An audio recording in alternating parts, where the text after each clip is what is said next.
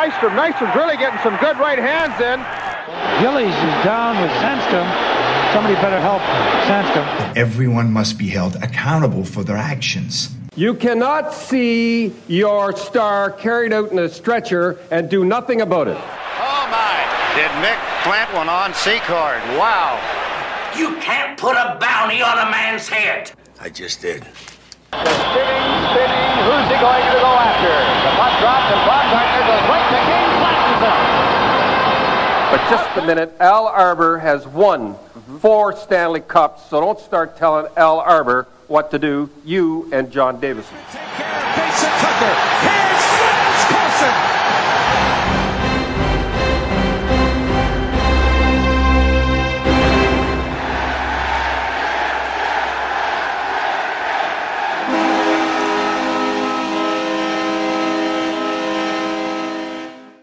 Welcome back to Coliseum Chronicles, the penalty box. I'm your host, Joe Lozito. Uh, first, I'd like to thank everybody who uh, submitted or offered their feedback on episode 31, uh, my chat with Mike Dalhusen. Uh, the uh, amazing thing about that would be uh, it's the first time I believe I have, or the show has charted in Slovakia. So going really international now. I know that I'm usually, you know, on the charts high or low. Well, not never too high in uh, the U.S. and Canada. Um, you know, I chart, but uh, you know, I'm realistic. Uh, and Norway usually I, I chart there too, so that's always fun. Thank you to Norway. And uh, but for the first time, uh, I charted in uh, in Slovakia. So so welcome to any new listeners from Slovakia or around the world. Thanks for tuning in. Uh, I thought Mike was a great guest. Definitely different than uh, any kind of interview I had done before, and uh, maybe uh, in the future because I don't know uh, many guys who have uh, a similar journey as the one Mike had. So, um, so thank you to everybody who listened. Thank you to everybody who gave me some feedback. just going forward, I'm a little sniffly here today. I don't know why. I don't know if you're like me, but the minute I sneeze one time, I'm good for I'm good for some sniffles uh, for the rest of the day. So uh, if I sound like Joe Pepitone here, I apologize. And if you're old enough, you'll get that reference. But uh, this is episode 32. I'm very excited to bring this episode to you. Uh, just a few things before we, uh, we get rolling here. Um, no matter what platform you're listening to the show on, if you could please uh, subscribe, like the show, rate the show, review the show. it definitely helps bring the show to a wider audience. I think it helps uh, in, in searches. Like if people search for hockey podcasts, I think the more likes and reviews and stuff like that that it gets, I think it uh, becomes more prominent and uh, it helps grow the show. So if you take a second and do any of those for me, I'd appreciate it. If you're on Twitter, my Twitter handle is at Joe underscore Lozito, and the Twitter handle for the show is at Kali Sinbin Pod. So uh, if you don't mind, go to each of those, give it a follow, and uh, I'll follow you back. Uh, you know, definitely nothing too serious on uh, on either one. On the show uh, Twitter, it's basically all Islander stuff. On my Twitter, it's mostly sports stuff, and every now and then I take a jab or two at politicians, but. Um, you know, nothing too serious. There's uh, millions of other social media accounts for uh, that kind of nonsense, but definitely check me out on Twitter and uh, give me a follow on Facebook, facebook.com slash Coliseum Chronicles podcast. That's all Islander stuff, Islander Enforcer stuff, stuff related to the show, um, pictures, birthdays, things like that. Again, there's a lot of crap on Facebook. And uh, if you're listening to the show, then I would imagine you'd enjoy uh, my Facebook page for the show also. So go there and give it a like. Uh, Instagram, Coliseum underscore Chronicles underscore podcast. Similar to the Facebook uh, page there. Uh, again, everything that has to do with the show. Every now and then, uh, I'll post something that's not related to the show, but 99% of the time, it's it's all show related. It's all Islander Enforcer related, hockey fight related. So uh, definitely go there, give it a follow, and uh, I'll follow you back for sure. Uh, merchandise, merchandise is available. Uh, I love the merchandise. I actually with the weather uh, changing here on Long Island, I just ordered some hoodies for myself and the family. Uh, you can order your hoodies if you don't like the hoodie type sweatshirt. We got regular sweatshirts. Uh, still have t-shirts. Still have tank tops, depending on where you're listening. Uh, leggings, onesies, socks, phone cases, mugs, masks. Uh, run the gamut uh, of uh, Coliseum Chronicles merchandise, and you can order up at teespring.com slash stores slash Coliseum hyphen Chronicles hyphen merch. And as I say in every episode, you don't have to remember that. Scroll to the bottom of the uh, episode description on the platform you're listening to, and there will be a link that brings you right to the merchandise page. You can order right from there. And when you do that, you'll see my awesome logo. I am a modest person, but if someone does something that I think is amazing, especially if since it's not me, I don't mind touting them. And uh, I love my logo, and the logo was done by local Long Island artist Joe Marisich. You can reach Joe on Twitter at GraphicsJoker or at loudegg.com.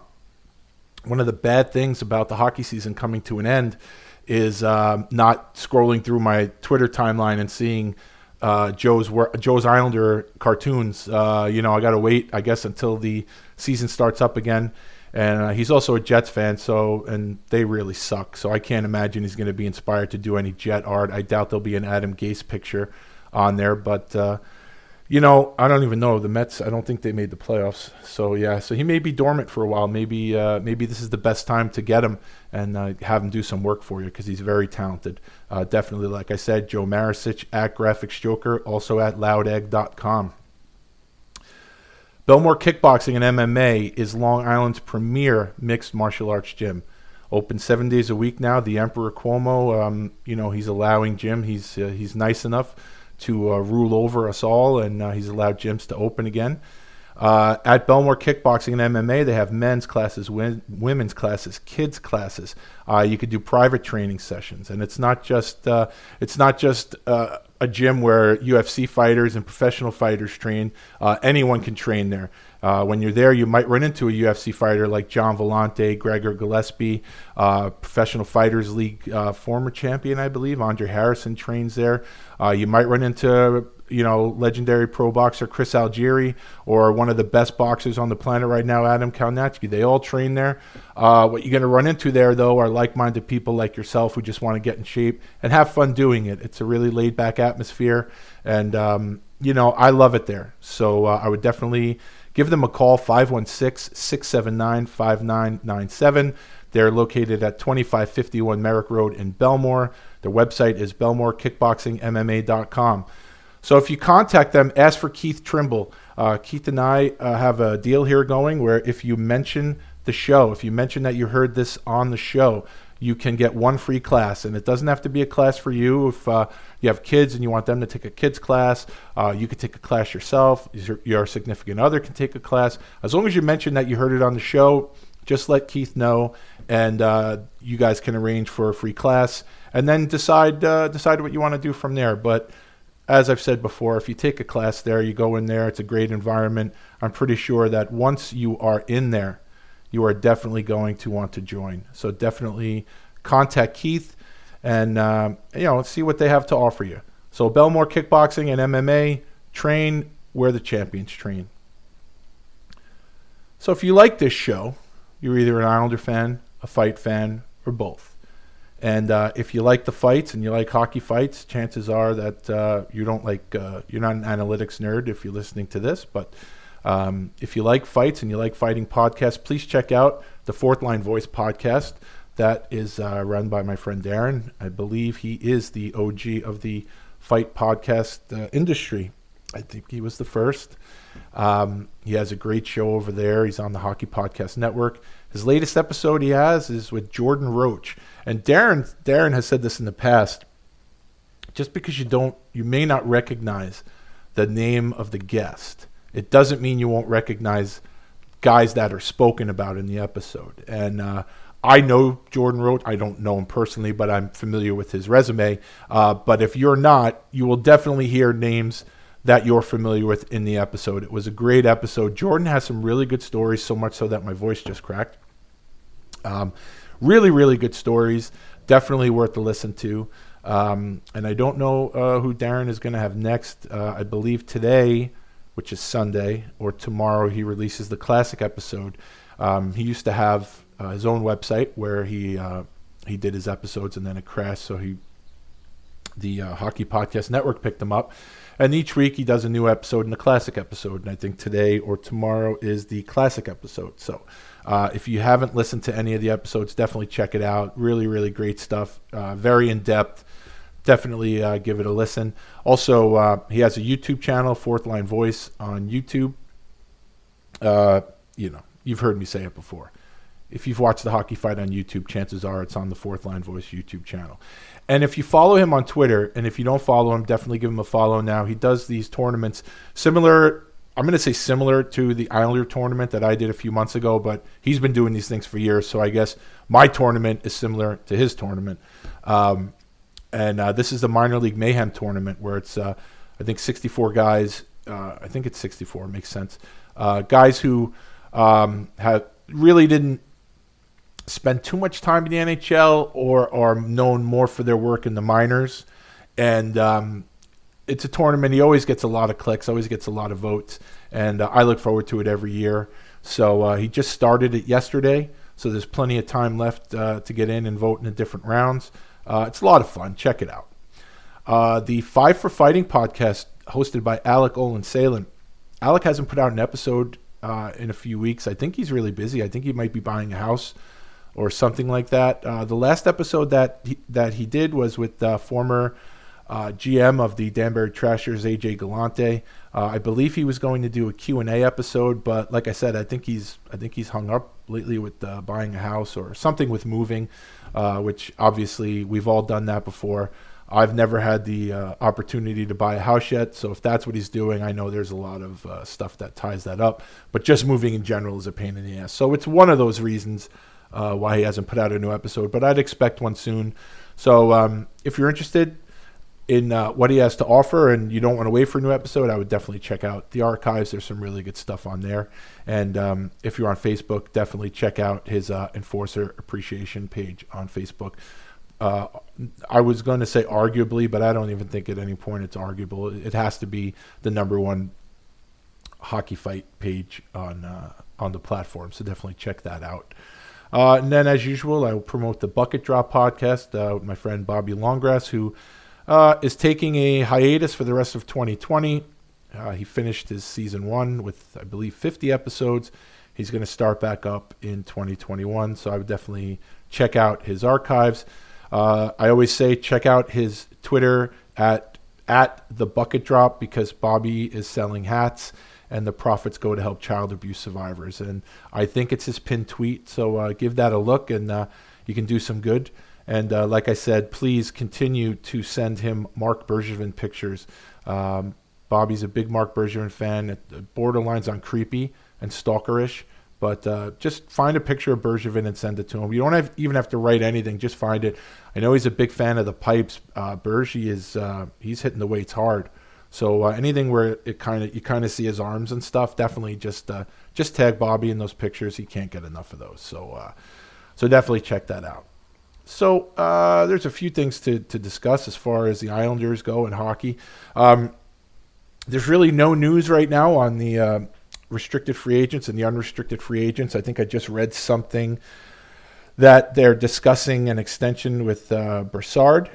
So uh, I think that was the first one. I know I read something about Greiss where maybe they've been speaking to him, but uh, who knows what those talks are about because obviously uh, they're going to have the Russian combo next year. I, I don't see, uh, unless they blow Greiss away with an offer, and I don't know how they could, why Greiss would even consider coming back because he would definitely be the third goalie, and uh, I don't think he wants to play in Bridgeport. And he can definitely play somewhere in the NHL. But uh, Greiss and Brassard are the only two names I've heard so far. Um, obviously, you know, people are going to talk about Barzal and uh, offer sheets, but you know, I, I, was saying to my wife the other day, it, it, I guess with social media, people can't help themselves, but you know, they're used to, every time someone someone came up, a restricted free agent comes up with an offer sheet. You know, there's always the usual chatter, but it, it's so few and far between where guys are even offered offer sheets. So I, I don't know if anything is going to happen with that. Um, I I wouldn't think so, but I guess it's something to do during the off season. Uh, and of course, no news uh, on the Matt uh, Matt Martin watch. Uh, everything is status quo still. He's a free agent and uh, I haven't heard anything about any talks going on. So uh, nothing new to report there. But uh, if I hear anything, I will definitely keep you posted. If you listened last week, first of all, if you listened last week, I apologize. I know there was some audio issues in my intro and my outro. Thankfully, no issues with the interview, which really is the most important part. But I think I have those remedied. I guess we'll find out once I upload this episode. But um, so if you if you did listen last week, you heard me talking about how the Quebec government was basically holding the Quebec Major Junior Hockey League hostage. Uh, the Quebec League went to the government and asked them for $20 million to help them offset the costs of operating without fans and I, I guess everything else um, ticket sales, merchandise sales, whatever it was. And um, being that it is is the Quebec government, and I, the emphasis should not have been on Quebec there; it should have been on government. Uh, God forbid the government of anywhere could do something for their citizens or for some businesses there without wanting something in return. It's always a game, it's always a scam. And uh, as I mentioned, uh, I think her name is Isabelle Charest, uh, said, Sure, we'll give you the money, but we want you to do something about fighting. Because obviously, fighting is a big problem in the league. When uh, the league leaders had seven in a league where there was, um, I don't were they 10 fights last year? 10 fights or 5 fights? I don't remember which one it was but um, it's obviously not uh, fighting is not what it used to be. And i know i know there's people out there that will say one fight is one too many. Dry your eyes. It's okay. It's okay. Um, but you know god forbid that the government could say to the quebec league which i mean if, if you really do your research the quebec league has a real rich history uh, in, in, Canadian junior hockey. You can look at uh, look up some of the great names that have come through that league. Uh, you know, Guy Lafleur, Mario Lemieux, Pat LaFontaine, uh, you know, Crosby. I mean, I, am really doing it a disservice by naming anybody. Um, but uh, you know, it, it, it's a it's one of the premier junior hockey leagues up there, and you would think that you know the government would like to help the league out. I mean, it's a, it's a pipeline to the NHL and uh, but of course it's the government, so they need to have something in return, and basically they extorted the league, and uh, so they said uh, we'll give you the money, but we now want you to have a three-fight rule. So anyone that has three majors, fighting majors in the season, any fighting majors above that, I think there's fines and there's definitely suspensions involved. Uh, and now uh, fights will be 15 minutes. And um, I know the three fight rule passed. I, I, I have to double check to see if the 15 minute thing passed, which I think it may, might have, but I, am unfortunately unprepared for this. Um, I forgot to verify that. But the first time they uh, they voted, the governors in the league voted, it did not pass. Um, and then the word was that I don't think uh, the governors fully understood that the only way they were going to get this money is if it passed. So, I mean, I guess I give the government credit for not being sneaky about it uh, they, they're basically telling you if you want this financial help, then you're going to bow to us and do what we say. And uh, they did a revote, and of course, this time it passed. So um, I would like to congratulate Isabelle Charest on being the new commissioner of the Quebec Major Junior Hockey League. Um, nobody at all was clamoring for Quebec to lower their uh, fight rules, but uh, you know, some people they just can't get enough. But uh, you know, as Darren at the fourth line voice is fond of saying, it's the vocal minority that seems to uh, change a lot of things in this world right now, and it's actually it's actually a shame. So, um, you know, congratulations on uh, Commission- Commissioner Charest on your new position. I hope that you can uh, maintain your government appointed uh, position and run the Quebec League at the same time. Uh, you're a horrible human being, but you are a typical politician. So, you know, your true colors are there. I saw you basically patting yourself on the back on Twitter. You really shouldn't be. You're a disgusting human being. So, um, so I hope you're happy with yourself. Uh, and I'd like at this point to really give kudos to the Western Hockey League for uh, keeping everything, you know, keeping the game as real as possible. Uh, David Branch, the guy who runs the OHL, uh, he's been a disgrace for a long time with their three fight rule, and he's just been a really, really sad, sad guy. I mean, I know there are going to be people that disagree with me, but you know, I, I think he's horrible.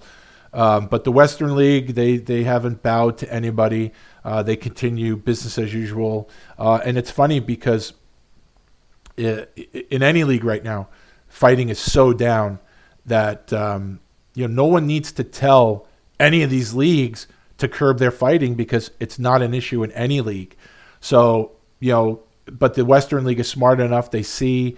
Um, you know the route the NHL's going and, and the AHL and the ECHL, all the, the lower minor leagues. So the, the WHL is not producing um, enforcers like they used to. It's pretty much they're they're a junior version of the NHL teams, and nobody needed to force their bullshit on them. They were actually smart enough to handle it themselves. So uh, I'd like to tip my cap to the Western Hockey League uh, for not taking anyone's shit, not uh, kowtowing to anyone, and just running your business the way you want to. So uh, bravo to the Western Hockey League. Um, along the same lines, we'll stick with sports. Um, recently on my social media platforms, I did post a massive, massive list of uh, game use sticks that uh, I'm interested in acquiring. Um, way back when, uh, during my tape trading days, I would I would trade with a lot of the players. I had over 600 enforcer sticks. Um, I had a bunch of jerseys, a bunch of gloves, a bunch of helmets, and um, I know uh, real life got in the way a bunch of times. Uh, there was one time where my wife was in a car accident. Uh, she was fine, you know, like as far physically she was fine. I mean, obviously she was a little traumatized, but the car was totaled. Someone t-boned her, and um, car was totaled, and we didn't have uh, we didn't have money to get a new car. So that's really when everything the liquidation really first started, and um, had to get rid of a lot of stuff because we needed a car, and then over the years when when again real life has stepped in i've had to uh, sell some stuff and it just i hated to do it. And um, you know now that uh, you know i don't know if it's doing the show or whatever but you know i'm kind of re-energized for the sport. Not necessarily the current incarnation of it but just you know the sport in general. And i'm really trying to build my collection back up. Uh, I'll never have the numbers that I used to have, and really, I'm just focusing primarily on the Islanders and guys who played for them, guys that played in the minors, uh, in any of the affiliates, or guys that spent training camps here. Like basically anyone that has any tie to this team, uh, I'd like to get something from, and, and sticks seem to be the easiest thing. So if you have anything that you're looking to get rid of, uh, please check out uh, my social media feed and you'll see a massive list of guys, and hopefully we can work something out. Uh, and it does it doesn't have to just be sticks. If you have gloves or helmets or anything like that that you're looking to trade or or sell, you know, please consider uh, reaching out, and uh, hopefully we can work something out.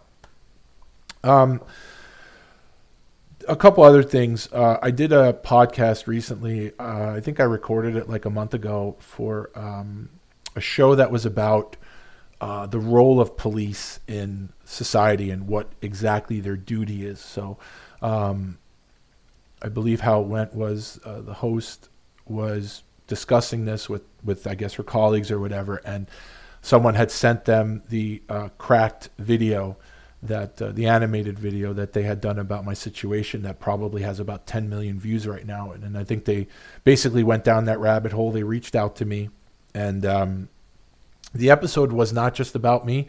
I would say I was a, I was a primary focus of the episode, but there was plenty more in there. I would definitely give it a listen. Um, it's you can access it on all my social media. The the uh, link is there. You could definitely uh, listen to it. Uh, but the cool thing is, they uh, if you, if you've listened to my story about what happened on the subway almost ten years ago, there's a name that I bring up constantly, and that name is Alfred Douglas. And, uh, you know, as I've said, people have called me a hero for the past 10 years. I'm not entirely comfortable with that, although I understand why they're doing that, and I'm grateful for it. Uh, but Alfred is a name that I always try to bring to the forefront because Alfred is my hero. Um, Alfred is the man who saved my life that day while I was sitting there bleeding out, bleeding to death, and the cops were just watching, doing nothing. Um, Alfred was the one who came up and, and did his best to help me. Um, first, by just placing his hand over my deepest wound. Just he didn't know me. He doesn't know I got AIDS or anything like that. He didn't give a shit. He just did what he thought was right. And then um, moments later, a woman came up and gave him some napkins, and he did that too. And I would imagine with the amount of blood I was losing, the napkins were probably saturated within ten seconds, if if it even took that long. But Um, anyway, the um, the people behind the podcast they were able to track Alfred down, and um, I haven't spoken to Alfred in almost ten years, so it was good to hear his voice again. And um, for those of you who have heard the story and heard me tell the story, he's only on there for a couple of minutes, but he basically gives his view of, of what happened that day. And um, maybe for those of you who don't necessarily uh, believe me, who think I'm exaggerating, um, you know, here's an eyewitness account of someone who was on the train.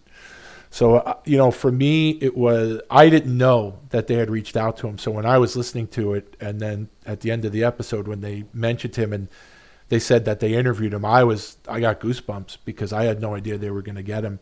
And, um, you know, to hear him describe the episode from a different perspective, describe the incident from a different perspective, was uh, was pretty interesting for me. And and as I said, you know, it, anytime you've heard anyone discuss the story, it's always been my voice. The police, of course, are never going to uh, to discuss it because you know, well, first of all, they'd be full of shit uh, for what their their company line is uh, about the incident. But um, like I said, it's always me. And if you want to hear a little different perspective from someone who was there and watched and saw it with his own eyes, um, that's not me. Uh, definitely give that a listen. Check it out. Like I said, it's on all my social media. You just have to click on the link. Uh, the whole episode is actually pretty interesting, but if you're not interested in the whole episode, um, I'm in the beginning. I mean, they, they talk about me throughout uh, here and there, but the majority of my interview is in the beginning, and Alfred, I believe, comes in around the 39 minute mark. So uh, I would listen to the whole thing, but if you can't, I mean, I'll, actually, to me, the most important part of the episode is not even me; it's it's Alfred. So uh, if you're interested, uh, please check that out. Finally, can't go any, can't do this without mentioning that uh, a certain president tested positive for COVID, and um, wow, social media kind of lit up. Everyone had their opinions on this, and um, listen, I I've been criticized by people for being uh, pretty hard-handed when it comes to crime and punishment and discipline and the penalties that I think are deserved when people commit crimes. And some people have gone as far to call me barbaric, but um, as far as this disease, as far as COVID goes, uh, you know, I'll be honest with you. If uh, Maxim Gelman got COVID, I'd be happy. A hundred percent, I'd be happy. And uh, I make no bones about that, and I will never deny it. I'd probably do a jig if I, found out he had uh, COVID. Um, if Terrence Howell or Tamara Taylor got COVID, um, I don't think I'd have a problem with that when um, people are are within feet of you, ready to watch you die, kind of does something to your to your sympathy for those people. And uh, again, I'm not going to deny that if any of those three individuals were to come down with this, I don't think I'd have a problem with that. You know, there would be a part of me, not not Gelman, I don't give a fuck about him, but for the other two, you know, if they have families, yeah, I, I would uh, I would feel bad for their families, but you know, before you think that um, I'm an asshole, like I said, imagine bleeding out and have people there that could help you, and they choose not to. Instead, they just stand back and watch, and uh, that's how I feel. And I've had people over the years who have done some pretty shitty things to me, and uh, you know, I, th- those are the people that I wish I could maybe get five minutes alone in a room without windows um, to handle things and maybe even the score.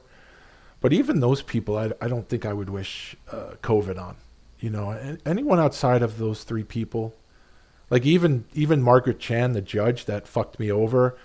Uh, I I don't think I could. I think if I found out she had that, I don't. That that's nothing I could be happy about. You know, as much as she really fucked me big time, I couldn't be happy about her getting that. But so outside of those three, I I wouldn't wish this on anybody. And um, so there were a significant portion of people on social media, and thankfully, like I said, I don't get a lot of political stuff on mine. But thank God for the uh, the mute button and the uh, muted words button on Twitter. Um, but you know, every now and then some sneak through, and um, it's not for me to say whether you should or shouldn't be happy that uh, the president has COVID. That's for you to decide and for you to live with. Um, I just want to make sure because I saw a lot of people that I don't think understand the, the concept of karma. Uh, and I'm hoping to help you out with that. And again, I, I might be wrong. Um, I saw a lot of people say that uh, President Trump getting COVID was karma. And their reasonings, if their reasons were true, would suggest karma, as I understand it to be. And if they left it at that, that would have made sense. But there were some people that suggested that Donald Trump uh, contracted COVID as a form of karma, but then they went on to hope that he died. Now, if you went the, the next step in hoping that he died, I don't think you quite grasp karma. Because if you're making a statement about karma coming home to roost on someone, in other words, if you think he got COVID as karma for what he's done and what he said and his actions, whatever, if you think that, okay. But then going that next step and hoping that he dies, aren't you basically putting it out there that you're you want someone to die? So shouldn't you be worried about karma coming back to you? I, I think that's how karma works. So I'm not sure, but um, you know, I saw plenty of that too. So um, you know, I don't know. I just wanted to throw that out there. Um, you know, I don't care if you like the guy, you don't like the guy. Personally, I think he's a nut job. I, I am sure he's a bad guy. I'm sure that Biden is a bad guy, and Bush and Clinton and um, Obama. I think to reach a certain level of politics, I think you have to be a bad guy, even if your public persona is one of an angelic face or someone who you can calm the people, the majority of people, and thinking you're a good guy. I think all these people that have attained a certain level in politics, they're all bad people. Um, whether you like it or not, I know people think the other side of the line that they're on, the, the, everyone on the other side is bad. The people on your side are bad too. So, um, but wish wish uh, you know being happy that he has COVID. Like I said, if if that's your game, that's fine. I just think if you're if you're saying that it's karma, I just think wishing him dead, you're putting out something bad out there, and I, I guess you don't really understand the concept of karma. But I had to say that I had to get that off my chest. Uh, like I said, if it doesn't make a difference to me, I just found it quite amusing. So, onto the episode. So, this is episode 32, and it's the first episode in what I call seasons. So you've heard me in the past talk about um, the process of getting guests for the show and how it is sometimes a bit of a chore to uh, track down guys and then actually get them to come on the show. Give you an example. Uh, there was one guy who said he would do the show. I reached out to him via Facebook seemed really interested in doing the show, said he would do the show, and uh, messaged him a few times in the same chain message that he answered the first time. Messaged him a few times and uh, nothing. I think the kids call it ghosting. So I'm being ghosted by this guy on Facebook. So maybe you're saying, well, maybe he's just not on Facebook anymore. He doesn't do too much on Facebook. Well, you'd be wrong because this guy uh, posts on Facebook a bunch of times and replies all the time.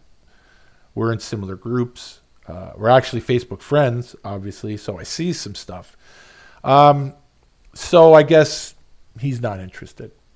Conversely, I've been talking to someone else about appearing on the show, and our communication has remained pretty steady. Uh, the issue with this gentleman is his job. He runs his own business. The hours are crazy. And I have friends that run similar businesses to the one that he's in, and I know the hours that they put in. So with, with this particular guy, uh, I completely understand it. And, and the communication is there. It's really just a question of when are we going to hook up? And like I said, I have no issue with that. I don't care with this second individual. If it takes me six months to hook up with him, I'm cool with that. I know what he does for a living, and uh, I know the hours that are needed to put into that business. And um, you know, every time we talk, he's sorry, you know, about that. And I'm like, look, you're, I know what you're doing, so I have no issue with it. I'm just, like I, I keep telling him, I'm glad that you're still willing to do the show, and hopefully we'll be able to come up with a time. So, um, in terms of the first scenario, it just gets frustrating after a while. And you know, my original um, goal of this show was to bring you an interview every week. So if it was a five week month, then that would be five interviews. And if it was a four week month, that would be four interviews. And for a while, I, I was on fire. I mean, I said I was on fire. Really, are, are the guys? They're on fire. They're saying yes, they're into it, and we're getting it done, and and it's going fucking awesome. And uh, you know, everything I guess has to come to an end, and then I just hit a dry spell, and then I was getting really frustrated. And the one thing that I've said in, in the past is that the minute that this show becomes a source of frustration, a source of anxiety, I'm going to pack it in. But I enjoy doing it, and I enjoy reconnecting with guys. And, you know, some of these guys I haven't spoken to in, in 10 years, you know, 15 years. And then, you know, the way guys are, you just, you know, I don't have to talk to you for 15 years and we could talk for 15 minutes and we're all caught up. And it's cool. And I really enjoy that part of doing this. So it would really take a lot for me to pack it in and not do this anymore. But but honestly, there was a period of time, a month or so ago, two months ago, that that I was considering it. I was fucking aggravated. Um, so what I figured is, and, and I had mentioned it a show or two ago, that what I'm going to do going forward is um, alternate the episodes. So there'll be uh, an interview followed by a solo episode, followed by an interview, solo episode. You get the idea. But as far as the solo episodes go, uh, I had to come up with something. And, you know, I have done the, the top 10 episodes uh, by position, and the only one left of those would be the ultimate top 10 Islanders list. After that, I wouldn't know what I could do. So I was thinking about it, and um, I thought, why, you know, I thought of something. Um, you know, who knows? I, I, think it's a pretty good idea. I'm sure I'm not the first person to think about this. Uh, it may be done on other shows. I have no idea. But I thought about picking a particular player and discussing this a particular season in their career that they had with the Islanders or the organization.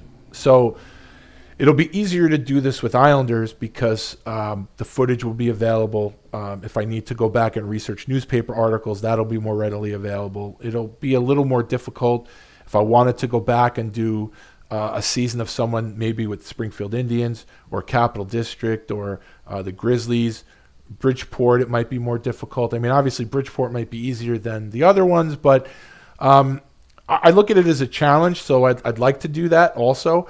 But I would say the majority of these episodes, which I am calling seasons, so it'll be the season series.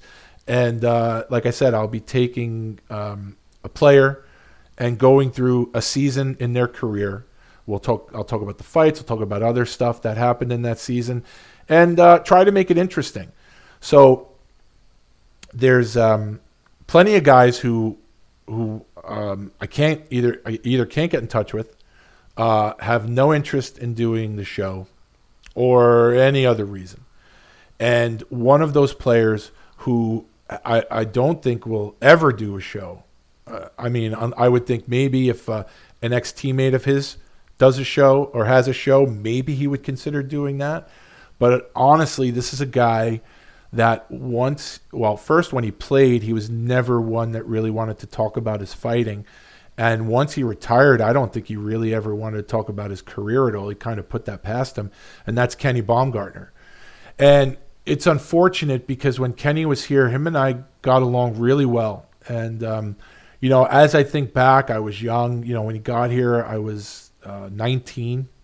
So, uh, you know, to me, that was, well, that was a long time ago. So I'm sure every time I saw him, I was probably, you know, talking about fights, talking about this, talking about that. Hey, could you sign these 8,000 things for me? And I, he was always great. Like, he was, he was just a great guy to me. And uh, I remember uh, back in the days where there were record stores, uh, when Kenny put out his uh, Bomber CD um, he had a signing at the Tower Records over here, and uh, so I went there, and uh, I didn't get there when it first started.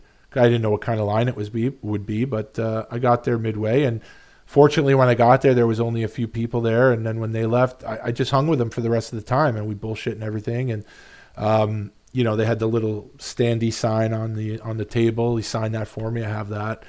Um, he was just awesome He was just uh, really good to me, and obviously I'm a monster fan of his, and to have the opportunity to ever get him on the show would be a dream come true. But um, you know, I guess the thing with Kenny is he he was one of those guys who didn't want to be known just for fighting.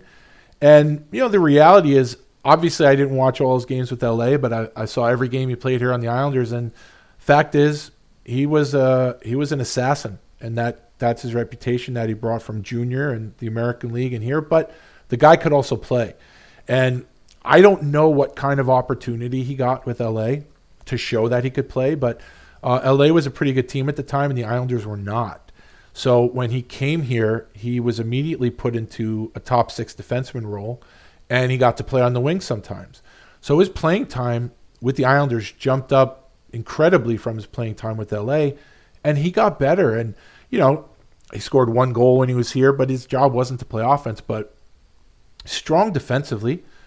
Uh, you know, similar to Eric Cairns, where Cairns really wasn't given a chance by the Rangers uh, consistently to show that he could play, and then when he got here, he really developed into a top six defenseman. I mean, that was Bomber back in the day. And you know, a lot of these guys that are, are known, like you know, everyone knows Proby really didn't want, uh, didn't enjoy talking about the fights to the media and everything. But I'll tell you what, when he would come to Long Island, we we would chat about it, and he was really cool about it, and that could that could just be the fact that you know he was a cool guy and he only saw me once or twice a year. And you know I had guys like Jimmy Cummins and Ryan VandenBussche put in you know good word for me. So he knew I wasn't uh, you know he knew I was not going to take anything he said and run wherever it was. It was just two really cool guys having a chat. And um, you know bomber bomber I guess just uh, I I don't know. I'm I'm guessing here. Probably felt that anything that anyone ever wanted to talk about was his fighting. And you know, the fact is, uh, with the Islanders, I saw every game. He could play the game. You know, obviously, um, he was a vice president of the Players Association. Um, you know, he was going to college while he was here. So there was a lot more to, to Bomber than his fists. And I don't know if that really was, uh, was what bothered him. The fact that you could talk to him about a lot of things, but I would imagine most of the time people wanted to talk to him about his fighting. And that could be why he doesn't he does didn't really enjoy. I mean, he did the interviews, the in between interview, in between period interviews, and things like that. Um, and I and I doubt he ever turned anyone down, you know, in the media for an interview. But uh, I post career, uh, I had reached out to him back in uh, 04, I think it was, when I had the website that I always talk about, where I did interviews with guys that were just printed interviews on my website. And I had reached out to him and sent me a very nice email back. Obviously, hope hope everything's doing well and everything, but he's kind of put his hockey career behind him. And it's unfortunate because uh, you know he was he was a very I mean to me his Islander run was unbelievable. I mean his his fights with LA and you know obviously I, I can't I can't speak really for um, pre Islanders and post Islanders in terms of the playing time that he got. I don't know. Um, I know he was a regular here, but I know with the other teams, um, he was still an ass kicker. No matter what team he was on, going up to the end of his career with the Bruins, still kicking ass late in his career. Um, and hopefully he got playing time. I, I can't say he did or he didn't because the only games I saw were if they played the Islanders or if they were on national TV. But um, it's unfortunate. I, I think Bomber is a resource for fight fans like myself that would be invaluable. But he chooses uh, to leave his hockey career in the past. Um, I don't think he'll ever do the show. I won't even reach out to him because I, I I've been told no, like I said, for the other website, and it seems like he really has put uh, put his uh, hockey career behind him. So um, maybe one day, if I see him at the uh, you know if he does the alumni stuff when they have him here, I know he did the last one, I believe. I wasn't there for that, of course you know, maybe I'll say, hey, uh, you want to do a podcast and talk about the thing you never want to talk about? Um, so I don't see it happening. Uh, I don't see him doing anyone's show, but like I said, who knows? That could change. Uh, so I figured if um, I'm never going to get him on the show, uh, I want to talk about him somehow because the three years that he was here were fuck. They were fun, man when he got here, the chemistry that him and Mick had right off the bat was unbelievable. And I think it's a credit to both of them. You know, Mick Mick uh, Mick was the incumbent here, and a lot of times, you know, nobody wants to be replaced. And I, I don't. That was never the plan to have Bomber come in and replace Mick. I, the plan was to have both of them here. But you don't know how how a player is going to take another player coming in that does a similar job. Uh, I mean, there's only so many of those jobs available, and I I don't think Mick ever felt threatened. Uh, there's a story that I don't know if I've ever told um, when uh, when Dean Dean Ewen was with Capital District. Um, he had to come up to Long Island to see a doctor, and I remember when he was here. I, I don't remember who the Islanders were playing. Uh, when he walked into the Islander locker room, Vukota saw him, and he's like, "Finally, I have some help." So Mick's always been that guy where he was confident enough in the job that he did, where he didn't see other guys coming in as a threat. And I think some guys might, and he never did. And uh, unfortunately, when when uh, he said that to Dean, Dean said, "No, I'm just here to see the doctor." Um, and you know, I as I've said, he's never never was given the opportunity to play here on the island. But when Bomber came in, him and Mick were just like, man, they were you know, they were the Long Island Bruce, Nassau County's Bruise Brothers, man. They were a ton of fun. It was just two guys from the Western League that brought that Western League vibe to the NHL, and it was a lot of fun. And they just had this chemistry, and you could tell that there were some nights where the two of them they were just going to start running guys, and they were going to have fun, and those were the best games. So, um, you know, I miss those days. Those days were they were great, and they're never coming back. So it's unfortunate. So this would be episode 32. It is the debut of seasons. And this would be uh, Ken Baumgartner, 1989 90 season. So these are, uh, I went through the fights, I went through uh, other things, I took notes. So um, I'm going to try not to sound like I'm reading this stuff because obviously I'm not going to remember all the details from all the fights. So uh, hopefully I do okay. And, uh, you know, hang in there with me and uh, hopefully I can make it a little interesting. So, the 89 90 season starter for Kenny Baumgartner, he was a member of the LA Kings.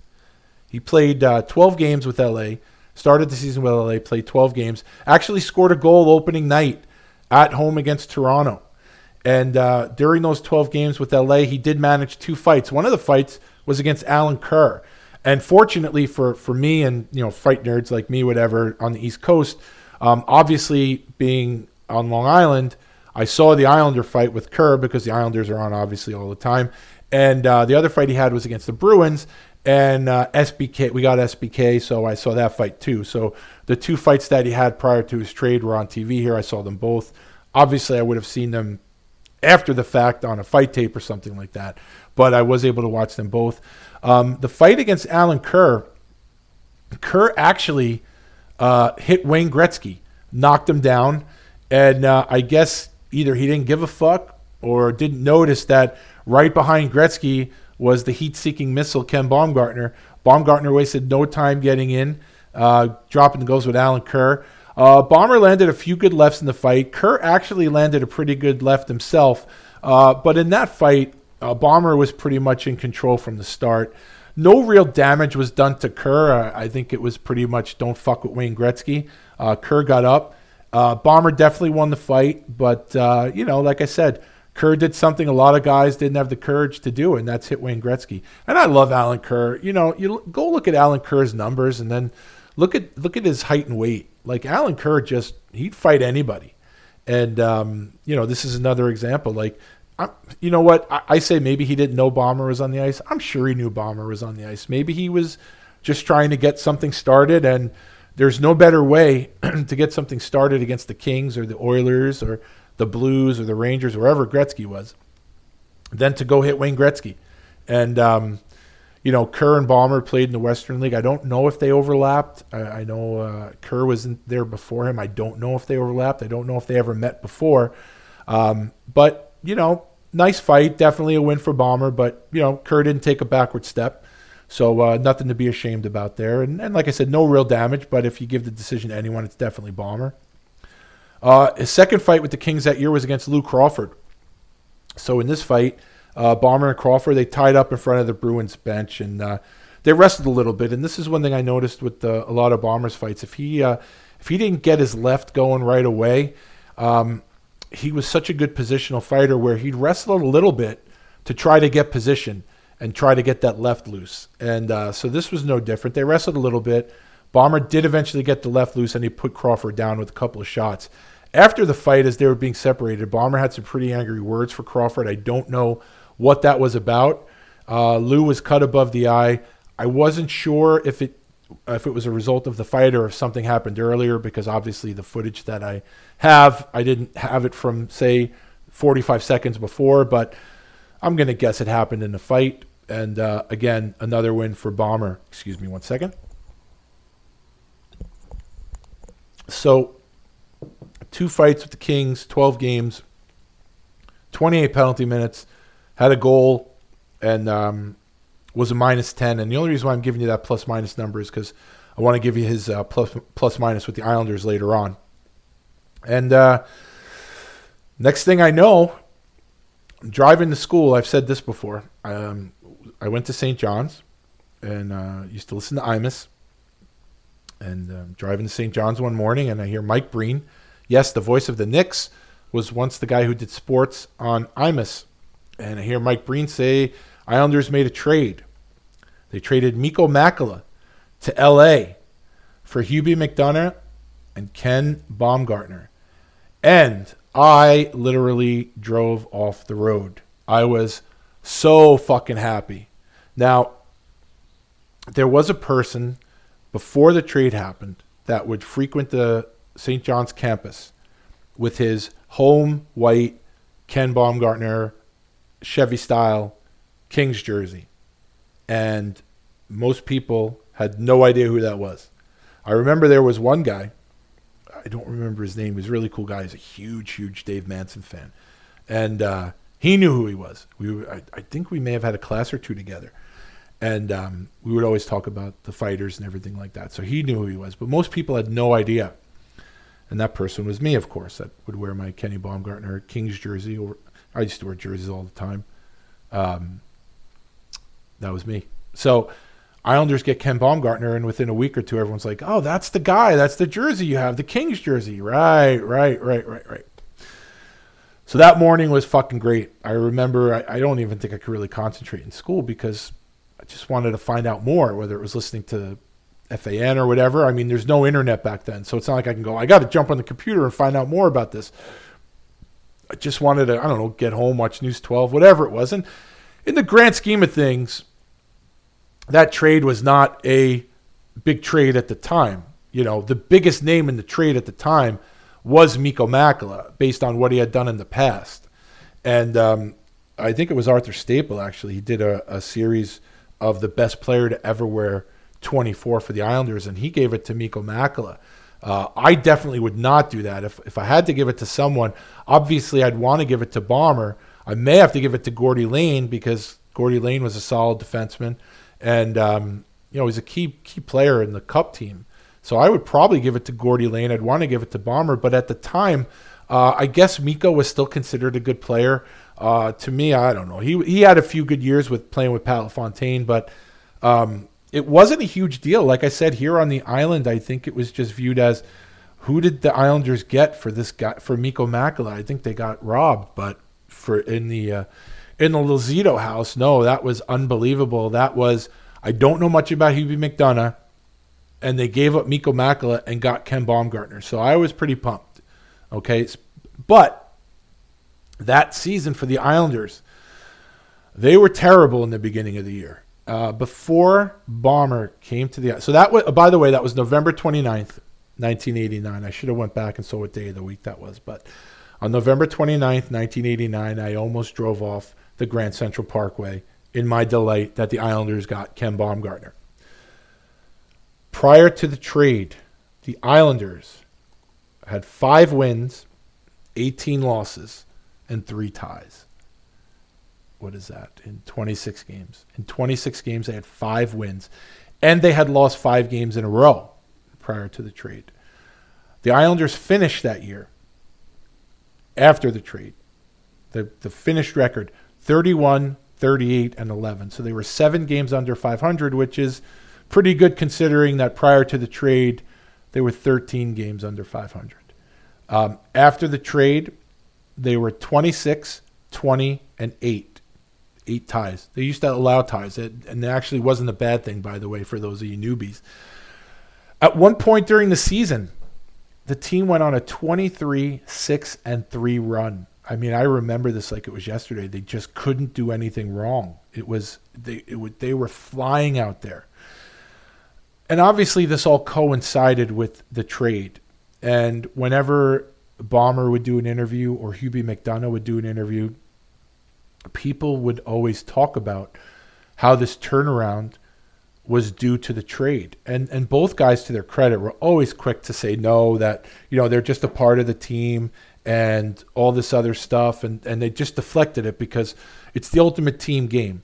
So they were always quick to deflect that and uh, like I said especially Bomber, you know, Bomber would always say you know, we're just pieces of the team, we're parts of the team and you know, maybe we did provide a spark at the beginning, but um, you know, always humble. You know, Hubie McDonough was the same way. Just really humble guys. They didn't want the credit, but for people like myself, for fans, people in the media, it was undeniable that it wasn't obviously due to them that the team turned everything around.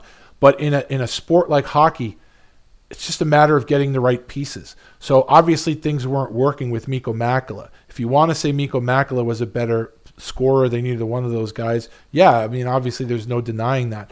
But hockey is so much more than scoring, no matter what you'd have these analytics nerds tell you. Um, it's about personality, it's about camaraderie, it's about um, chemistry. And obviously, the Ken Baumgartner and Hubie McDonough walking into that locker room worked wonders. And I'm not even saying that you know anything bad about Mikko. Bomber and Hubie were just a better fit. So even though they would always downplay uh, their influence to the team after the trade, there was no denying it. There wasn't, and it was. And you know what? It was fun. Like that. Those first two months were terrible. I mean, they were terrible. And now all of a sudden, they're that that run that I mentioned, the 23 6 and 3 run, when they lost, like in the beginning of the year, the first two months when they lost, you were like, oh, by how much? When they won, it was like a holiday.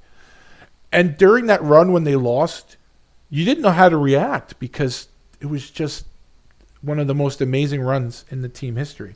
And you know, it just seemed like a different team with those two guys when you add those two guys to the locker room. It really did. Um, one other thing that I noticed uh, a few months into their their tenure were the jersey sales. So even to this day, when you go to the Coliseum, you're always going to see the Cup guys. People are always going to have their, the, you know, the Bossy jerseys, Trottier jerseys, um, Gillies, Nystrom, uh, Billy Smith, Denis Potvin. Those guys, you're always going to see those jerseys. 50 years from now, people are still going to be wearing those jerseys. But as far as current players went, you really saw Pat LaFontaine and re- not many other guys really you really didn't see many other guys. You'd see other guys here and there, but it was pretty much the dynasty guys and Pat LaFontaine. After the trade, you started seeing a lot of 24s in stands. You did. You started seeing a lot of 24s, and they weren't Makelas.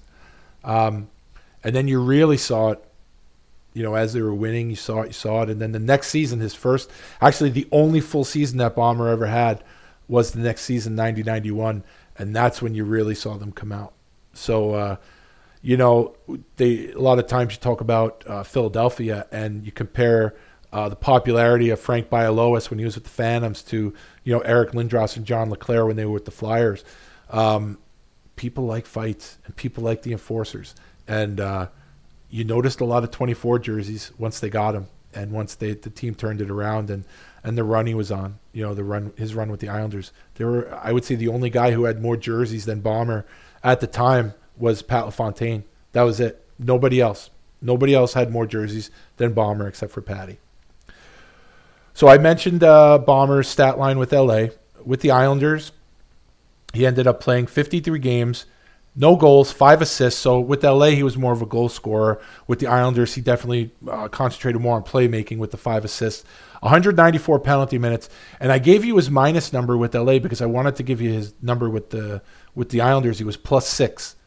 So I'm not one that really gives that stat, a, you know, a ton of credence because there's so many factors, you know, in becoming a plus. You know, you could jump on the ice and the guys could score, and you had nothing to do with it, and you get a plus.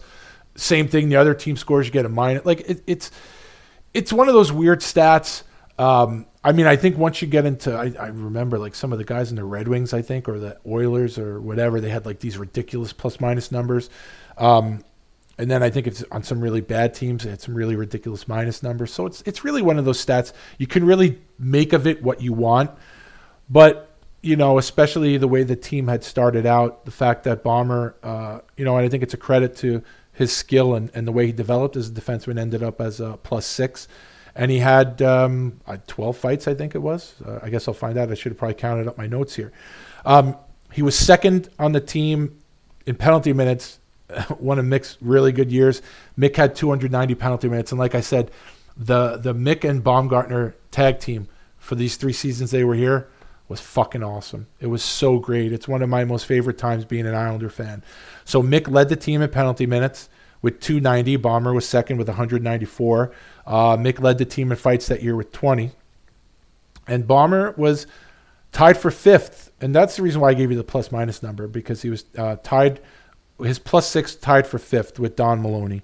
Uh, Maloney was also plus six. So uh, he was tied for fifth with that. So, like I said, make of that what you will. Uh, make of that stat what, what you will. But, uh, you know, it's a stat, so why not? I'll give it to you there. So, um, so now we'll get on to the fights. So Bombers' first game with the Islanders was in Chicago, and that was on November 30th, 1989. Uh, this was the game where, if uh, I'm sure you've seen it, the game where uh, Vukota absolutely beats the bag off of Al Secord. That was this game. Um, Bomber didn't fight in this game, but there was uh, there was an incident early. Uh, I think it was pretty early in the game where uh, Steve Thomas uh, took a run at Patty, and uh, then Dave Manson was roughing him up a bit and uh, Bomber jumped right in. He jumped right in, you know, and Dave Manson, former teammate of his in Prince Albert. I, I think back to that, by the way. Think back to Prince Albert Raiders. Um, they had Bomber, they had Dave Manson, Rod Dallman. Uh, I think Al Stewart was on that team. Think think back to having a young Ken Baumgartner and a young Dave Manson on one team. That must have been unbelievable. And uh, they won a Memorial Cup. I mean, but how much fun would would that be to be a Prince Albert Raiders fan in Prince Albert, being able to watch those games? Uh, but again, it's it's the it's the team you're on at the time, and Bombers stepped right in with Dave Manson. You know, again, they didn't fight, but you have to do what you have to do to protect your teammates. And uh, in an in between period, in between periods interview that Bomber did with Ed Westfall, Ed asked him about his style of play. So Bomber said, in reference to his physical style, that's the way I play the game. It's something I do well, and it's something I have to do game in and game out to be effective. They said in the press release they were looking for a little spark, and I'm hoping to provide that. And then Ed went on to ask him about the incident that involved Pat LaFontaine, Steve Thomas, and Dave Manson. And he said, I was playing wing with Patty there, and I just wanted to send a message. I've been doing it for Gretzky the last year or two, and we're going to do the same thing with Patty. No one's going to take advantage of him. He's our key player in the organization, and we have to protect him at all costs. How do you not love that? And that's nothing you would hear today. I'm reading this and I'm getting goosebumps. Okay, because I remember it. I remember it, and I just, like I said, I watched it yesterday and uh, getting goosebumps. And ironically, I laughed because that was some prophetic words that he said because obviously we'll discuss later on. This was the season that they played the Rangers in the playoffs, and they had the uh, that big playoff brawl. So uh, Bomber, not only is he a smart guy, maybe he's a psychic, but uh, but that was good to hear. That was very good to hear. Um, obviously, that's part of the job description for the enforcers. You got to protect your teammates, and you especially have to protect your star players. And Patty was far and away the star player on this team. So, um, you know, Bomber did his job. He stepped in, sent a message. And um, I think this was the first reference that uh, the fans started hearing of Bomber with the Daddy's Home. And uh, I guess the history behind that is when he was in junior hockey and in the minors, um, he'd jump into the piles there and he'd say some things. He said, um, you know, he say they, he called them goofy things or silly things, but uh, he would come in and, and say things like that. And uh, one of the things was Daddy's Home. And he told Jigs McDonald later in the year that I didn't say it anymore uh, once he hit the NHL, but who knows? But I'm sure when he jumped into the crowd, he had something to say, especially to Manson because they're buddies and you know ex teammates and stuff like that. So that must have been interesting. But that was sort of um, a portent of things to come for Islander fans to see that. So his first actual fight took place in Hartford on December 6th against Ed Kastelic. Now, Ed Kastelic, he's sort of an under the radar guy, and he really was um, the enforcer in Hartford before uh, Jim McKenzie's tenure went. And he, he was sort of an under the radar guy. He was kind of in between Torrie Robertson and, and Jim McKenzie. Uh, always seemed in the middle of it with the Islanders, especially during the Baumgartner and Vukota uh, era. He was always involved with one of those two guys. And um, this was Bomber's first fight, first actual fight with the Islanders. Uh, the fight started. Kastelic absolutely bowls over Patrick Flatley. Bomber grabs him and they drop the gloves. Now, much of the early fight is out of the frame uh, as the camera was following the puck, so I can't really tell what, if anything, landed. But when the camera returned, uh, they were wrestling to the boards, and eventually Baumgartner got Kastelic's helmet off. Eddie used to wear the uh, the knuckle buster, the Cooper, my favorite one. Uh, he used to wear that, and I know those tend to get welded to your head. Uh, Bomber got his helmet off and he landed three solid lefts. Um, actually did land a good punch during the fight, and I actually give uh, Eddie a lot of credit because he had uh, he had fought Mick Vukota earlier in the period.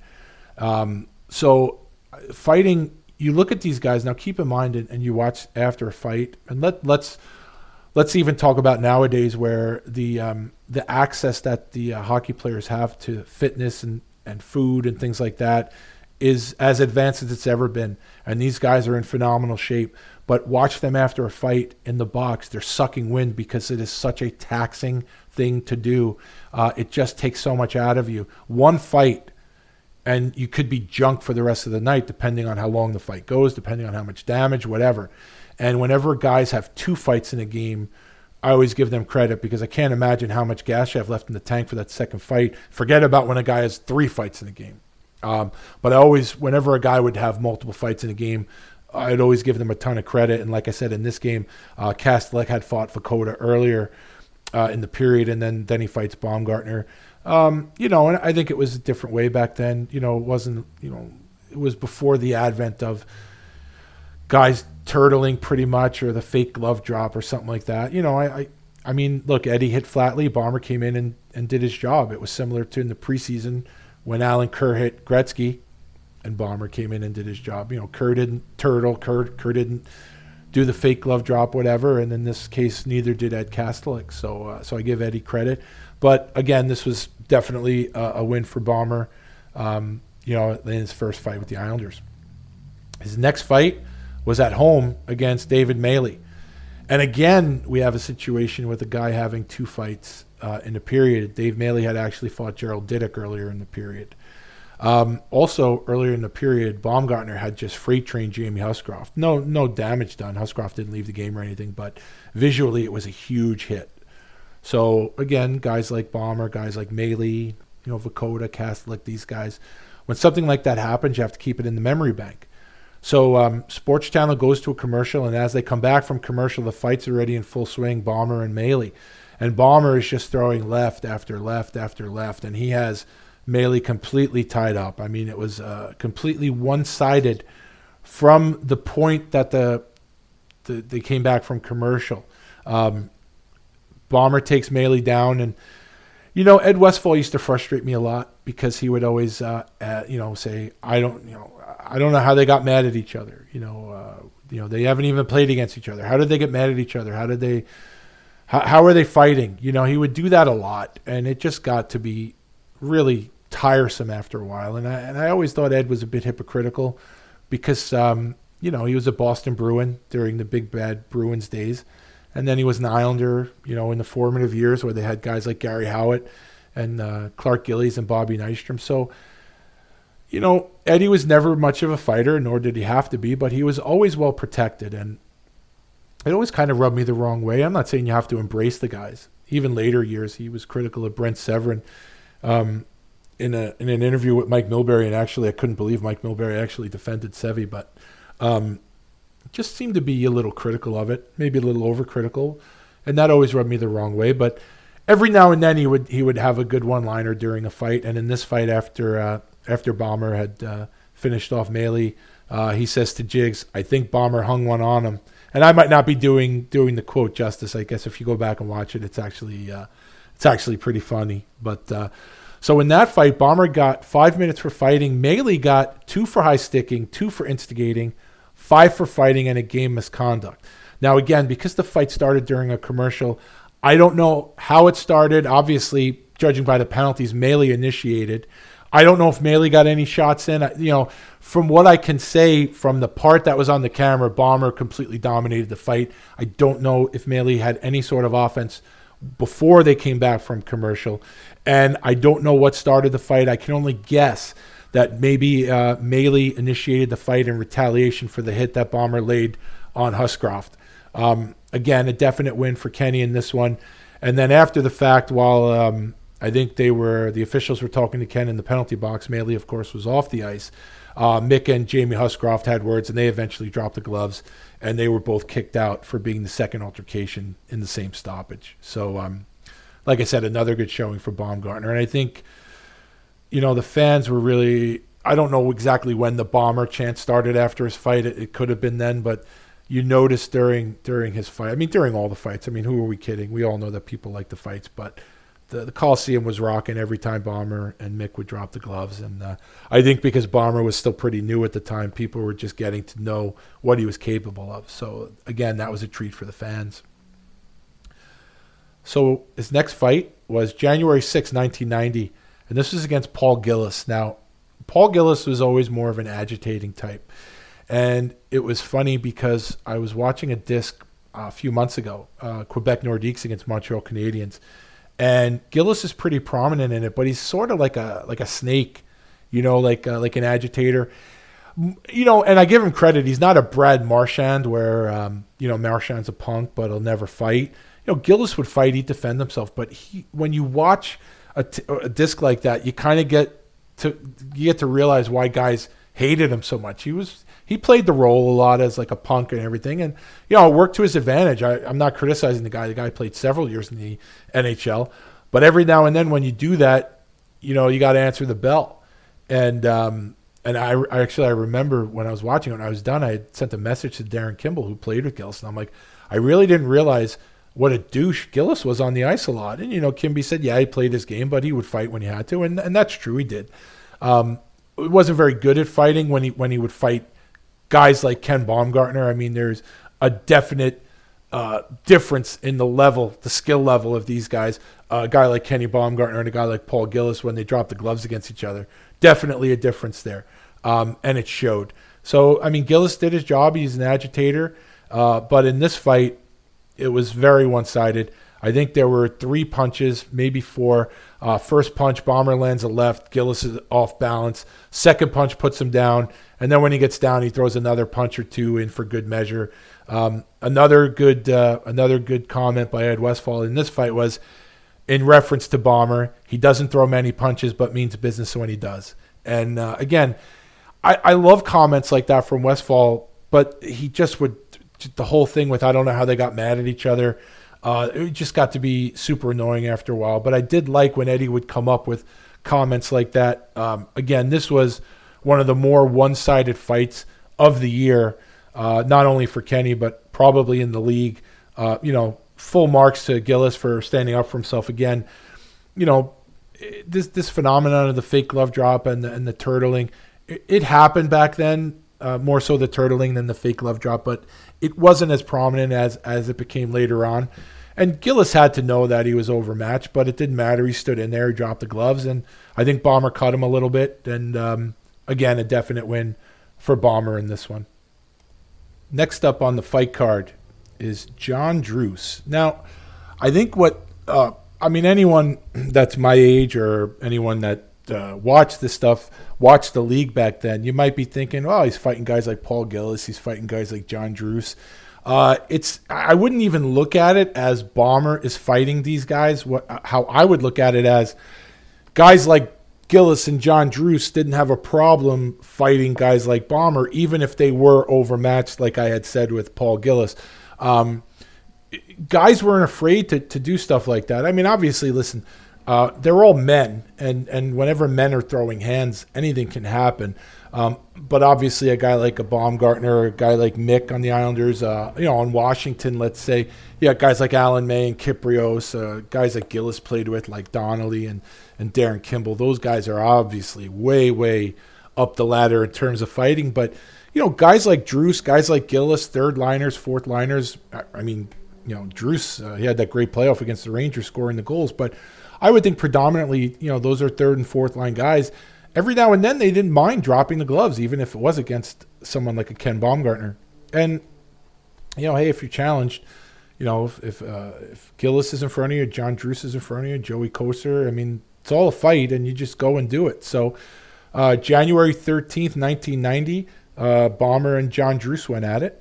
And uh, basically, this started. There was a skirmish in the corner, and, the, and this is what I'm talking about. The skirmish was actually initiated uh, by John Druce, and then um, it evolves into Druce and Bomber dropping gloves, uh, a bit of wrestling. So, you know, a lot of times when when when the guys would get in tight with Bomber, he'd try to wrestle with them, try to you know get some distance, you know, hold off with the right hand, push him out, try to get you know again try to get the left going, always trying to get the left going. And uh, before that would happen, sometimes there'd be a little bit of wrestling, a little bit of grappling.